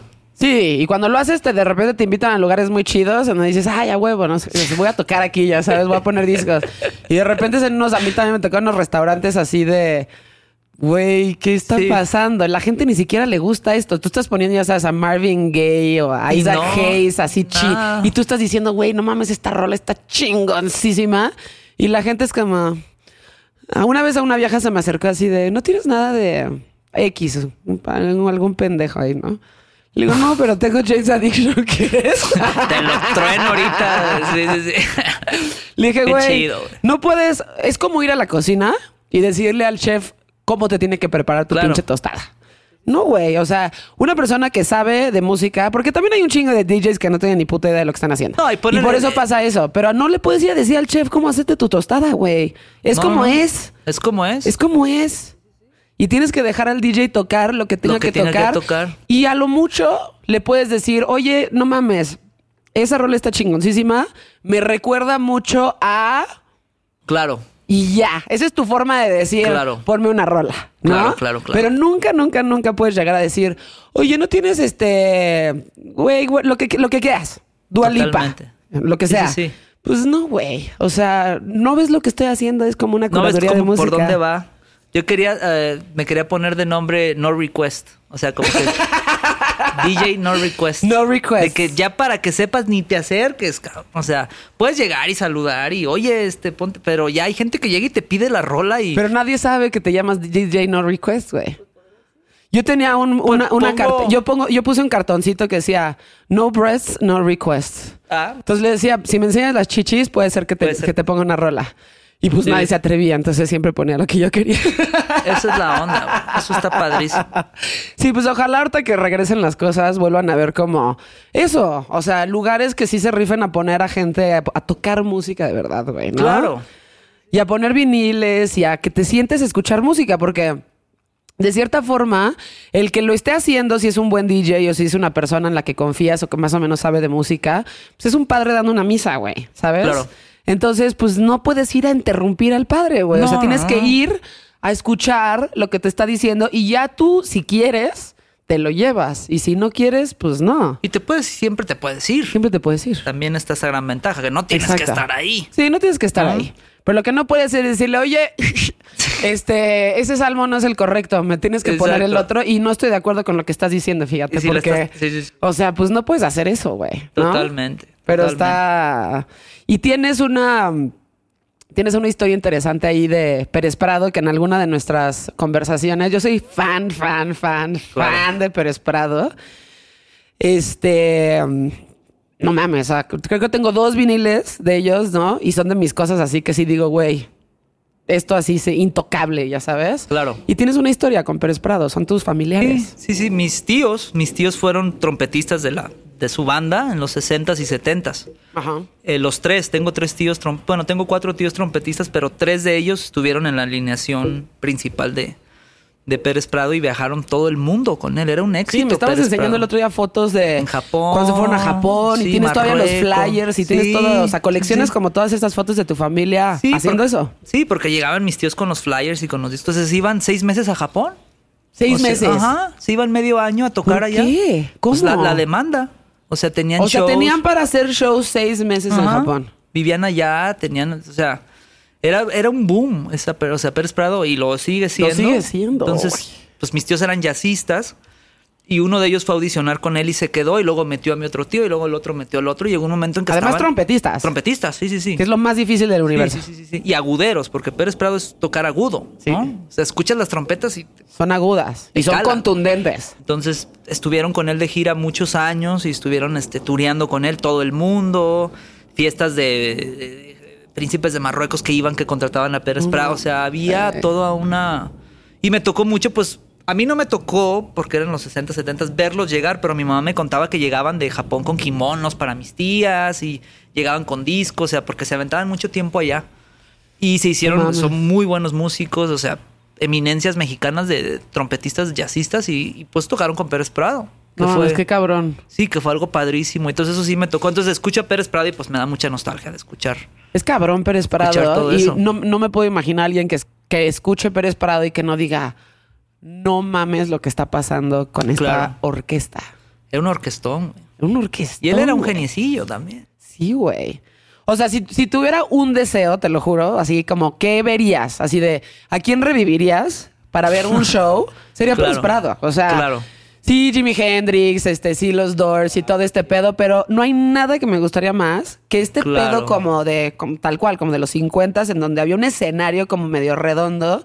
Y estaba toda la orquesta sentados y tenían como unos como pupitres raros ahí. Y con como las, que tenían- con, las, Ajá. con las sombreras, los Exacto. músicos. Sí, Y cada quien tenía sus como sus partituras, Partituras, adentro de sí. adentro de este como como cuadrito que tenían como todo Claro. muy elegante y todo medio a desnivel y tal cual salía el director de orquesta y empezaban a tocar mambo. Sí, después salía Tongolele, después salían estas grandes bailarinas a, a hacer la variedad, que era lo que antes se ibas a ver variedades, ¿no? Ay, Sí, perdón. que la variedad era cuando salían las chavas. Ajá, que salían a bailar, la bailar. música que estaban tocando ellos. Entonces, No, es que increíble, Y también ¿no? ellos traían bailarinas y todo, pero sí fue una época de oro, ¿no? Y fue un- el- en los 50, 60 sí el mambo era era importantísimo en México, era algo que todos oían. Era Pues sí, ahora regresó un poco, aunque no sé cómo le esté yendo a Israel Garnica, que recuperó la orquesta Pérez Prado. Ah, ok. Me invitó a verlo, pero pues estábamos como justo medio saliendo de la pandemia y dije, puta, no sé si me quiero rifar como a ir un... Digo, estaba controlado y estaba, Claro. ya sabes, y ahora traen a Rubén Albarrán este, cantando. Y este, no sé cómo esté, Pues sabe sonar pero, bien. Sí. pero, güey, pues sí es un poquitito, es, es, es como un, uy, un pequeño destello de esperanza, Claro. así como de, güey, no mames que está Pérez Prado, güey. Sí, es que pues sí cambia. Pues, imagínate que no esté él ahí dirigiendo, porque era el director. Sí, ¿no? claro. Entonces él era el que estaba ahí, este, dirigiendo la orquesta y todo. Entonces, pues no verlo a él. Y ya, pues muchos, digo, mis tíos, ya murió uno que estaba ahí con él y quedan dos todavía. ah, que- sí, ¿y dónde viven? En Guadalajara. Ah, no Sí. mames, neta. Sí, ya están grandes, pero pues a ellos les tocó toda esa época de... Ahorita ya no tocan, ya están retirados, pero pues sí les tocó toda esa época de oro de salen en películas, hay chicos, Sí, en todas. Porque salían en todas las películas, de Tintán, de o sea, de todas estas películas que había en ese tiempo, pues había una orquesta y siempre era Pérez Prado, ¿no? Era genio. tener buenas historias, ¿no? Muchas, sí, imagínate. Simplemente las de Japón son las que más cuentan, porque ¿Ah, sí? duraban mucho allá. O sea, se iban mucho tiempo, no iban de que hacer dos shows y regresaban, o sea, se iban mucho tiempo a Japón, duraban mucho allá, les gusta mucho allá el mambo. Pues y sí. la salsa y la cumbia y todo. Sí, en Japón les gusta mucho Pero- todo el pedo de la salsa, el, este, el mambo, como todos estos géneros este, latinoamericanos, porque no es mexicano, sino es como latinoamericano en general, sí, ¿no? cubano, Cubano. trae ahí como una mezcla ahí rara. Sí, pues han de tener unas super historias. Y luego hay como países super fan de México, ¿no? Como También. Alemania, que es como de, Sí, sí, güey, sí. si eres mexicano es como te invito unas chelas y Claro. qué chingón que eres mexicano. Y es como de que, güey, tienen noches de fiesta mexicana en Alemania, güey. En Berlín. Como, es, güey, ¿por qué, güey? Tacos y todo. Sí, sí, sí. Y Sí, hacen sí. este pedo como, como el pequeño pueblo mexicano en Epcot Center, que no sé si ha sido, pero es No. una cosa rarísima, güey, porque es como un volcán. Ok. es, el, es el Popocatépetl. Y te metes al Popocatépetl. Sí, güey, Epcot, o sea, Disney. Disney, sí, igual. Y adentro es de noche y todo está lleno de papel picado. Órale. Es como si estuvieras en una noche mexicana adentro de un pinche volcán, adentro de Epcot, adentro de Disney, ¿ok? Wow. Y te meten margaritas, que la neta están chidas. Sí. Bueno, o sea, obviamente me empedé. Y te subes una chinampa y la chinampa te va llevando por el pueblo mexicano. Entonces, Wow. pues sí es como, güey, es rarísimo porque siendo mexicano dices, güey, ¿qué es esta mamada? Claro, Pero claro. por otro lado dices, güey, qué Es su chingón. percepción. Sí, Es la su percepción. Piensan Es que la gente aquí percepción. trae sombreros charro y. Sí, o que que andamos ellos- de toreros. Ajá, sí, sí, sí, en burro. sí, sí, sí. Y ya llegas al, Mexi- al México, al, al México real y es más chingón. Todavía más. Todavía más chingón, ¿no? Totalmente. Sí, güey. O sea, ir a las pirámides, este, Todo. ir al mercado de Sonora. Yo soy fan de ir al mercado de Sonora. Tiene una energía como muy fuerte y muy densa, porque tiene además toda esta parte como del vudú y de Claro. la santería y demás. Pero pues es un lugar bien, bien importante, bien, importante. chingón, ¿no? Yo acabo de ir al de Jamaica apenas hace poco, al de las flores. Me gustó mucho también. Es como que ves tanta flor y dices, órale, qué chido está. Sí, los, los mercados en general en México son una Tienes mamada. Son una cosa así de, güey, no mames. Sí, sí, sí. Tienes que ir a los, a, los, ir. a los mercados y a todos estos lugares medio cutres, ¿no? O sea, porque que siento que eso es lo que es México. O sea, es el puesto de tacos que está afuera. Digo, también es el Puyol, ¿no? O sea, son las dos cosas. hay para todo. Hay para todo. Hay Pero, güey, si como extranjero vienes a México y no te vas a estos lugares que No son como raspones, ya sabes, es que no fuiste a México. ¿no? Claro. Sí, sí, sí. ¿Qué tienes con.? ¿Qué tienes, eh? Como si fuera retador, pero tienes. ¿Qué tienes con este. Con las canciones que haces y los títulos? Normalmente son cosas como muy cortas. Yo soy, Claro. también soy muy fan de los insolente. Es una cosa. Claro, ¿no? muy O sencillo. sea, no te vas a, a algo rebuscado ni nada. Claro. Es como nombres de mujeres. Eso ha pasado mucho, fíjate, sí, inconscientemente creo que ha sido una gran inspiración y buena inspiración también siento.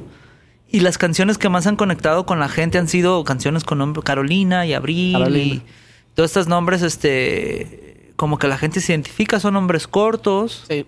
Y me gusta mucho como ese toque femenino siempre en mis canciones, en mi disco, en mi modo de ser. Entonces, Sí. me ha gustado. Este, este disco se va a llamar La Fama, que también es como medio femenino. Entonces, por accidente han salido estos nombres ¿Sí? de, de mujeres, han sido inspiraciones. No, no necesariamente yo he estado como que involucrado. Ajá. Con ella sí, pero no he estado como que involucrado. Pero sí me gusta mucho como los nombres de, ¿De mujeres? de mujeres, sí. Se me hace buen, se me hace bien y ha- han quedado bien. Y lo- no lo he pensado mucho. Ok. ¿Sí me entiendes? O sea. sí. Como que nada más te suena y Me ha dices, sonado así va a ser. padre y creo que siempre ese toque, como tener ese toque ahí femenino, siempre me ha gustado en mi música. Y hay unos nombres que te llaman más la atención. Justo ahorita estábamos hablando de cómo hay nombres que de mujeres que de- de- o sea, de- te pueden decir la personalidad de una mujer, ¿no? Qué loco. O sea, ya sé que estoy generalizando, A ver. pero pues hay nombres que dices, güey, está loca. o sea, Sí, que ya te como brinca. si se llama Jackie, eh, sabes que está demente. Claro. Ya sabes. este, Algo raro ahí. Ajá, no, y de repente los nombres en las personas definen mucho la personalidad de alguien, güey. Sí, ¿verdad? Sí, yo creo que Yo creo que nuestros papás nos los ponen medio inconscientemente, ¿no? Y, pero a veces sí encajan muy bien Sí, con güey. la personalidad que tienes. Sí, a huevo que sí. O sea, yo no sé cómo llega esto, porque yo no he tenido hijos ni planeo hacerlo, pero, güey, hay personas, o sea, sabes que si es este Rodrigo, pues que va a ser un güey buen pedo. Tranquilón. Tranquilón, pero buen pedo. Y se llama Alan, pues tal vez sea un teto, güey. Chale, sí, sí, sí. Digo, perdón por si nos están escuchando, Sí, Alan, sí, pero piénsenlo. Piénsenlo. Sí, sí, sí. O sí, es algo de pensar, sí. Un hombre Sí, dice ¿no? mucho. O sea, no sé si suceda como cuando te van, te van a, vas a nacer y dicen, este güey va a ser así, o te ven y ven, te ven medio teto y te ponen Alan. Sí, cierto, qué loco. No había pensado en eso, pero sí hay, hay nombres que sí encajan muy bien con la personalidad Sí, de ¿no? cada persona. Sí, sí, sí. O sea, nombres fuertes, nombres medio débiles, nombres medio tetos. Medio Esta, persona está medio loca. Claro. O sea, como que. Pero de repente le, le atinas muy bien, güey. Tú eres muy- Miguel. Tú tienes cara de Miguel. Sí, sí, sí. Y muchas veces sí es así, Y sí güey. queda. ¿No? Wow, sí, cierto. Digo, no, sé, pensado. pero yo, o sea, he conocido a ciertas y digo, ah, Rebeca. Mm, ya sé por dónde ya va. sé por dónde ya va sé este por dónde va. Esta Rebeca ya me he topado varias de esas. Exactamente, ¿no? Como que ya medio que sabes. Y digo, por otro lado, tu tema este como de que siento que ahorita, o sea, tocar esos temas es bien importante. ¿eh? La cuestión como de la, de la feminidad o de la masculinidad, ya sabes, y no tener miedo en cumplir con ciertos estereotipos. Digo, si alguien te ve a ti físicamente, eres un hombre, este, como Dime, a ver, describe. No, pues eres, eres, eres como, como chiquito, como petito en cuestión como de güey. O sea, eres como chiquito, eres como, como larguito, este. O sea, podrías parecer una persona frágil. Ok. Entras, Sí, caminas es- muy lento. Claro. Este, como que abrazas y eres como amoroso, pero eres como, como dócil, digamos, Ok. ¿no? Eres- y, pero no tienes miedo a, a como tener una feminidad muy desarrollada, pues. Sí, ¿no? sí, siento que esto me ha salido siempre, bueno. estaba ¿Siempre ha sido así? Siempre he sido as- siempre he sido así y siempre vi una gran referencia de de que no tienes que ser de cierta manera para Claro. representar lo que eres, ¿no? Claro. Estaba platicando con un amigo el otro día y y de que, ah, es que ahorita se están como que la gente se está viendo, los hombres se están como que poniendo un poco más femeninos. Y digo, pues es que yo veía portadas de T-Rex y, y de Bowie, parecía una mujer. Y de New York Que está Dolls. chingoncísimo. Exacto. Sí, y New York. Dolls trae- traían tacones. O sea, yo. Prince trae tacones. Exactamente. Prince Sí, es un gran ejemplo. Entonces, como Sí. que. Cuando ahorita dicen, es que ahorita ya está empezando. Yo, no, no está empezando. No, no Lleva está empezando. chingo. Lleva un chingo de tiempo y no más lo habías que- visto. Ajá, yo ya lo había visto. Entonces Claro. es como que, ah, que traiga ahorita las uñas pintadas es como. Sí, güey. No es por ahorita, es porque yo ya vi a alguien en un vinil Sí. que las traía o que se ponía. Digo, todo el hair metal y de Sí. Motley Crue y todo. Bueno, Ahí sí ya- se dejaron ir bien, Esos ¿no? ya se fueron a otra, sí, Otra ahí- galaxia. Digo, así no creo que ande, quién sabe. Pero siento que sí. Este. eh, Y ya lo, lo siento muy natural. Y no estoy tratando como de sacar Sí, un no, lado no. femenino, pero sí, siempre lo vi, ¿no? Sí, o sea, me gusta mucho el tacón. O sea, cuando las botas que tengan tacón alto se me hace muy padre. claro. Este.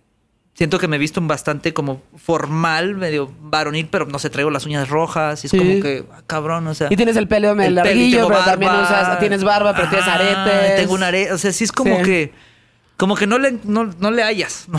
Siento a veces como que ni yo me hallo, como que dices, que Pero me, pero eso me parece bien chingón. O sea, como que el, el hecho de que les digan, o sea, o que socialmente sea como. Sí, creo que sí hubo una época en donde era como aceptable que los güeyes usaran este delineador. Este. Toda esa época. Sí, o sea.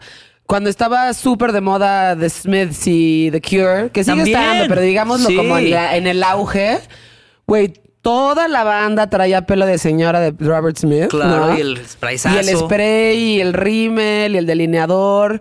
Y güey, me parece bien chingón que la gente lo haga en general y que, y que hoy veas a mucha gente que lo haga y que sea como más tranquilo. O sea, que no digas, ah, este, ya sabes, este güey afeminado, Sí, sino o que glam, simplemente. o glam, sí, como moto, o sea, no, no. Pues lo que sea, ¿no? O sí, sea, sí, sí, o sea, siento que que llega un punto donde lo eh, y ni siquiera lo trato de combinar como soy, simplemente es como me siento a gusto, pero Claro. sí sí no es como este hay contrastes muchos de, de, de- cómo te quieras ver, ¿no? Como decimos de en ese tiempo, bueno, caifanes, bueno, entonces andaban con el, el pelo y todo, padrísimo. Chingoncísimo, güey, Sí. qué divertido. ¿No? Y hay gente que es muy pues, que tal vez no lo entiende o piensa que, que Ajá. yo putz, si supieran les Sí, encanta. güey. O sea, yo cuando me pinté las uñas, todas mis amigas y todo, de que, güey, no te las despintes. O sea, Sí, no te despintes, también a las es mujeres claro, les gusta mucho eso. Claro, ¿no? O sea, es sí. como que. Digo, hay mujeres que les gusta mucho el, el clásico macho, que también está bien y me encanta ese, ese señor varonil. Y es- Claro, claro, claro. Pero yo, yo digo, por ejemplo, si supieras, o sea, el- subió el pegue. ¿Sí? O sea, Pues es que sí, es como, es algo que si, si lo, si lo portas tranquilo, no, y como Es que es eso, es la seguridad. Es la seguridad que En tienes vez cuando de pensar te pones que de. hay sí. gente que tal vez piensa y dice, no, pues este no va, no, es al revés, cabrón. O sea, Sí. Prince era un No mames, playboy. Prince cogía a quien A quisiera. todo el mundo. Mick Jagger era No mames. femenino. Y no es que yo Sí. quiera ser como ellos, o está bueno fuera, pero, o sea, ellos lo tenían, ellos lo tenían claro de que, pues, no necesitamos... Pues, güey, pues yo creo que es autenticidad. O sea, yo creo que Prince se cogió a todas las viejas que se quiso coger, a todas, Claro. con todos sus tacones, Todo que estaba todo. chingoncísimo, ¿no? Y por ejemplo, Grace Jones, que tenía como esta masculinidad súper desarrollada también y, güey, unas facciones cabroncísimas, Claro. ¿no? Y pues, güey, decía, pues sí, esto es lo que es y pues, ¿cuál es tu pedo, güey? ¿Ya Es lo que hablamos ahorita, que también eso se siente, o sea, vibracionalmente también se siente cuando alguien Claro. está muy forzado con este pedo, o cuando alguien sí. Sí. le quiere dar por otro lado, o cuando alguien sí de plano lo está haciendo, porque con todo esto que estamos ahorita del, del, del, del LGBT y todo, también hay, bueno, él sí quiere representar que es un hombre, pero está en un un cuerpo de hombre, pero quiero ser una mujer. Entonces, sí, Sí. todo eso lo, lo, lo captas de, Sí. de cómo lo ves, ¿no? Entonces, yo Claro. creo que en mi caso, pues la gente lo ve muy normal, ¿no? Pues es como O sea, debe es ser, como- ¿no? Sí. O sea, mientras sí. seas auténtico con lo que traes y cómo te quieres ver, pues yo creo que Sí. esa como confianza, esa seguridad, como, se, como que se nota. Y sí, 100%, o sea, ligas más, güey.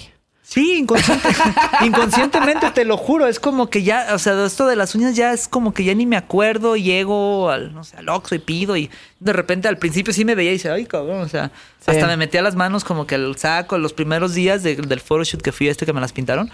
Pero ya después me quedé así y ya lo veo como algo muy normal. Y, y Sí, a huevo. Tú me ves de que no estoy como que tratando de De pertenecer. pertenecer a nada. Check. Estilo check. Sí, o sea, es Pertenencia como- check. Sí, sí, sí. Pero Todo sí. está ahí. Y este, y a mi mamá sí le he explicado, ¿no? Como Sí. cosas de que mi mamá ya es grande, entonces sí, no, no, no, no es, no se asusta ni nada, pero sí es como que, eh, ahí viene mi portada y traigo las uñas rojas y es como que, y le mando como referencias, ah, qué padre, se te ven increíbles.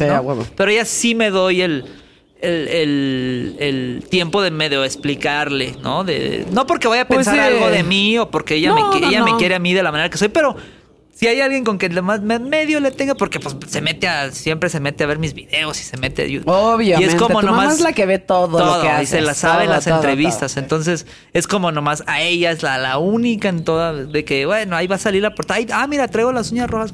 Tú las traías, ¿te acuerdas? Ah, sí, ese tono yo lo uso y ya. Y nunca Pues me sí. ni nada. Está bien. O sea, tampoco sí, sí. nadie tiene que cumplir con estereotipos No. específicos. A mí me han dicho mucho, ¿por qué no estás tatuada?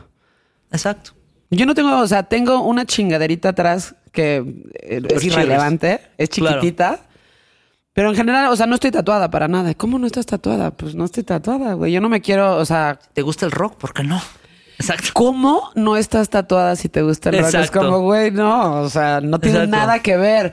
Y ahora ves a todo mundo tatuado que hay unos que están, o sea, hay unos que se ven increíbles. O sea, verlos a mí me parece muy chingoncísimo. Está muy chido, sí, sí, Son sí. increíbles. Yo no me quiero casar con ninguna imagen o con ninguna Claro, cosa. Yo no creo que a la larga. Este, pero hoy como que todo el mundo está ta- tatuado y es como, ¿cómo no? ¿No tienes ni un tatuaje? Y se Pues los no, ponen el mismo día, se ponen cinco, ¿no? Así de- ya se ponen toda la de esta, ya de repente, ay cabrón, ya. Sí, o sea, ya estás todo, ya Antes estás era todo como que de poco a poco y te los ibas Y poniendo. como que lo pensabas y tu bien, identidad, y cuál, y- así, y este va a ir con esto, y esto Y significa ahora ya es como que échame todo aquí la- el tribal. Tú échale todo lo que tengas ahí y este... ¿Y qué significa tu tatuaje? Significa que estaba joven y la cagué. Claro, y ahí lo tienes. Sí, Sí, si quieres te lo quitas y si no, no. Exacto. Es- ¿no? Es, algo muy, sí, sí, sí.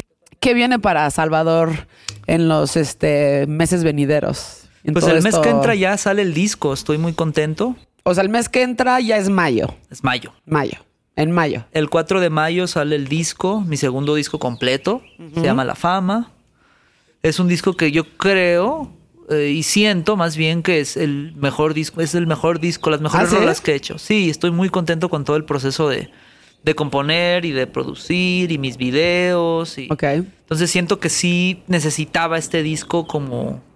El pasado me gusta mucho y Sí, me siento muy contento. sí, está padre, pero este sí siento que sí di un brinco en cuanto a mi modo de cantar, de componer, de expresar, de cómo soy. Entonces este disco va, va, va a ser muy, este, me voy a acordar mucho de él. Siento que este va a ser muy importante. El tercero, que tengo que hacer otro por la disquera.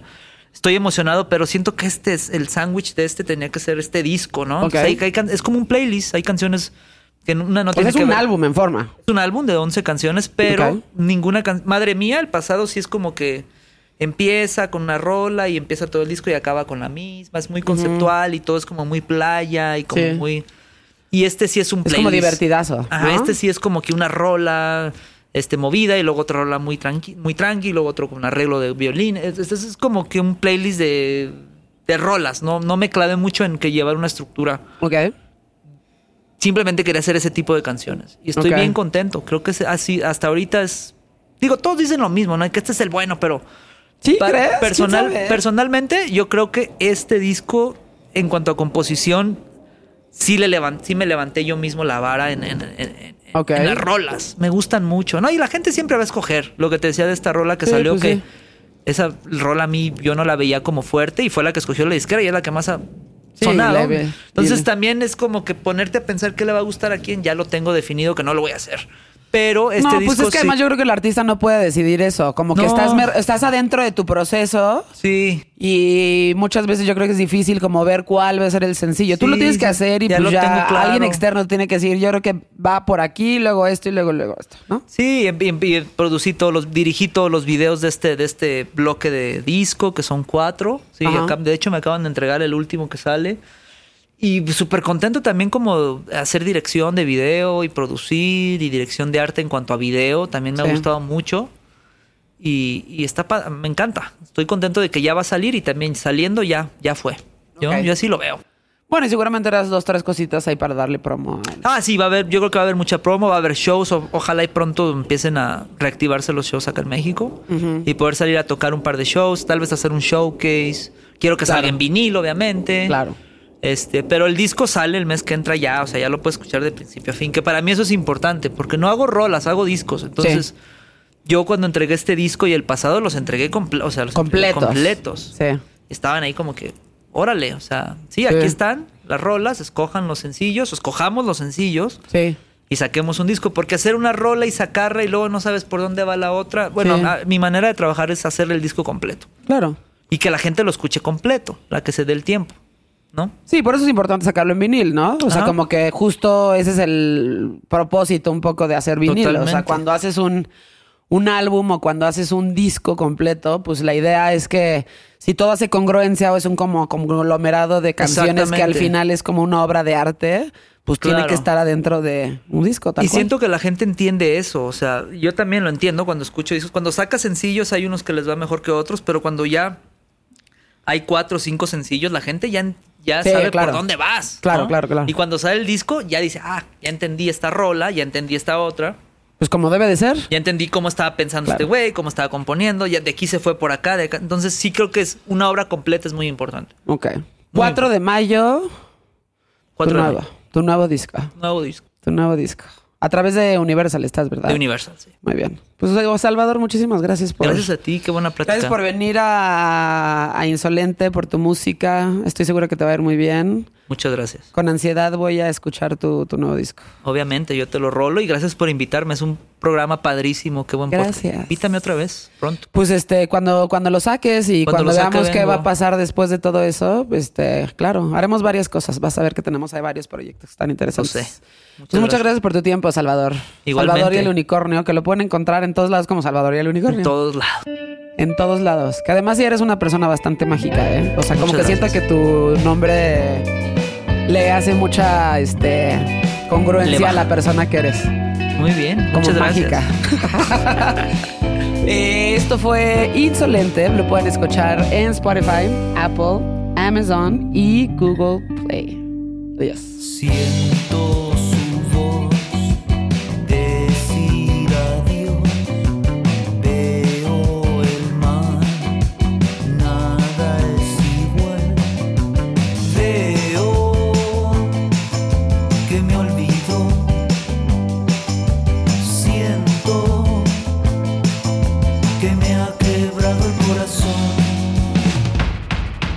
Es una producción de We Rock y One.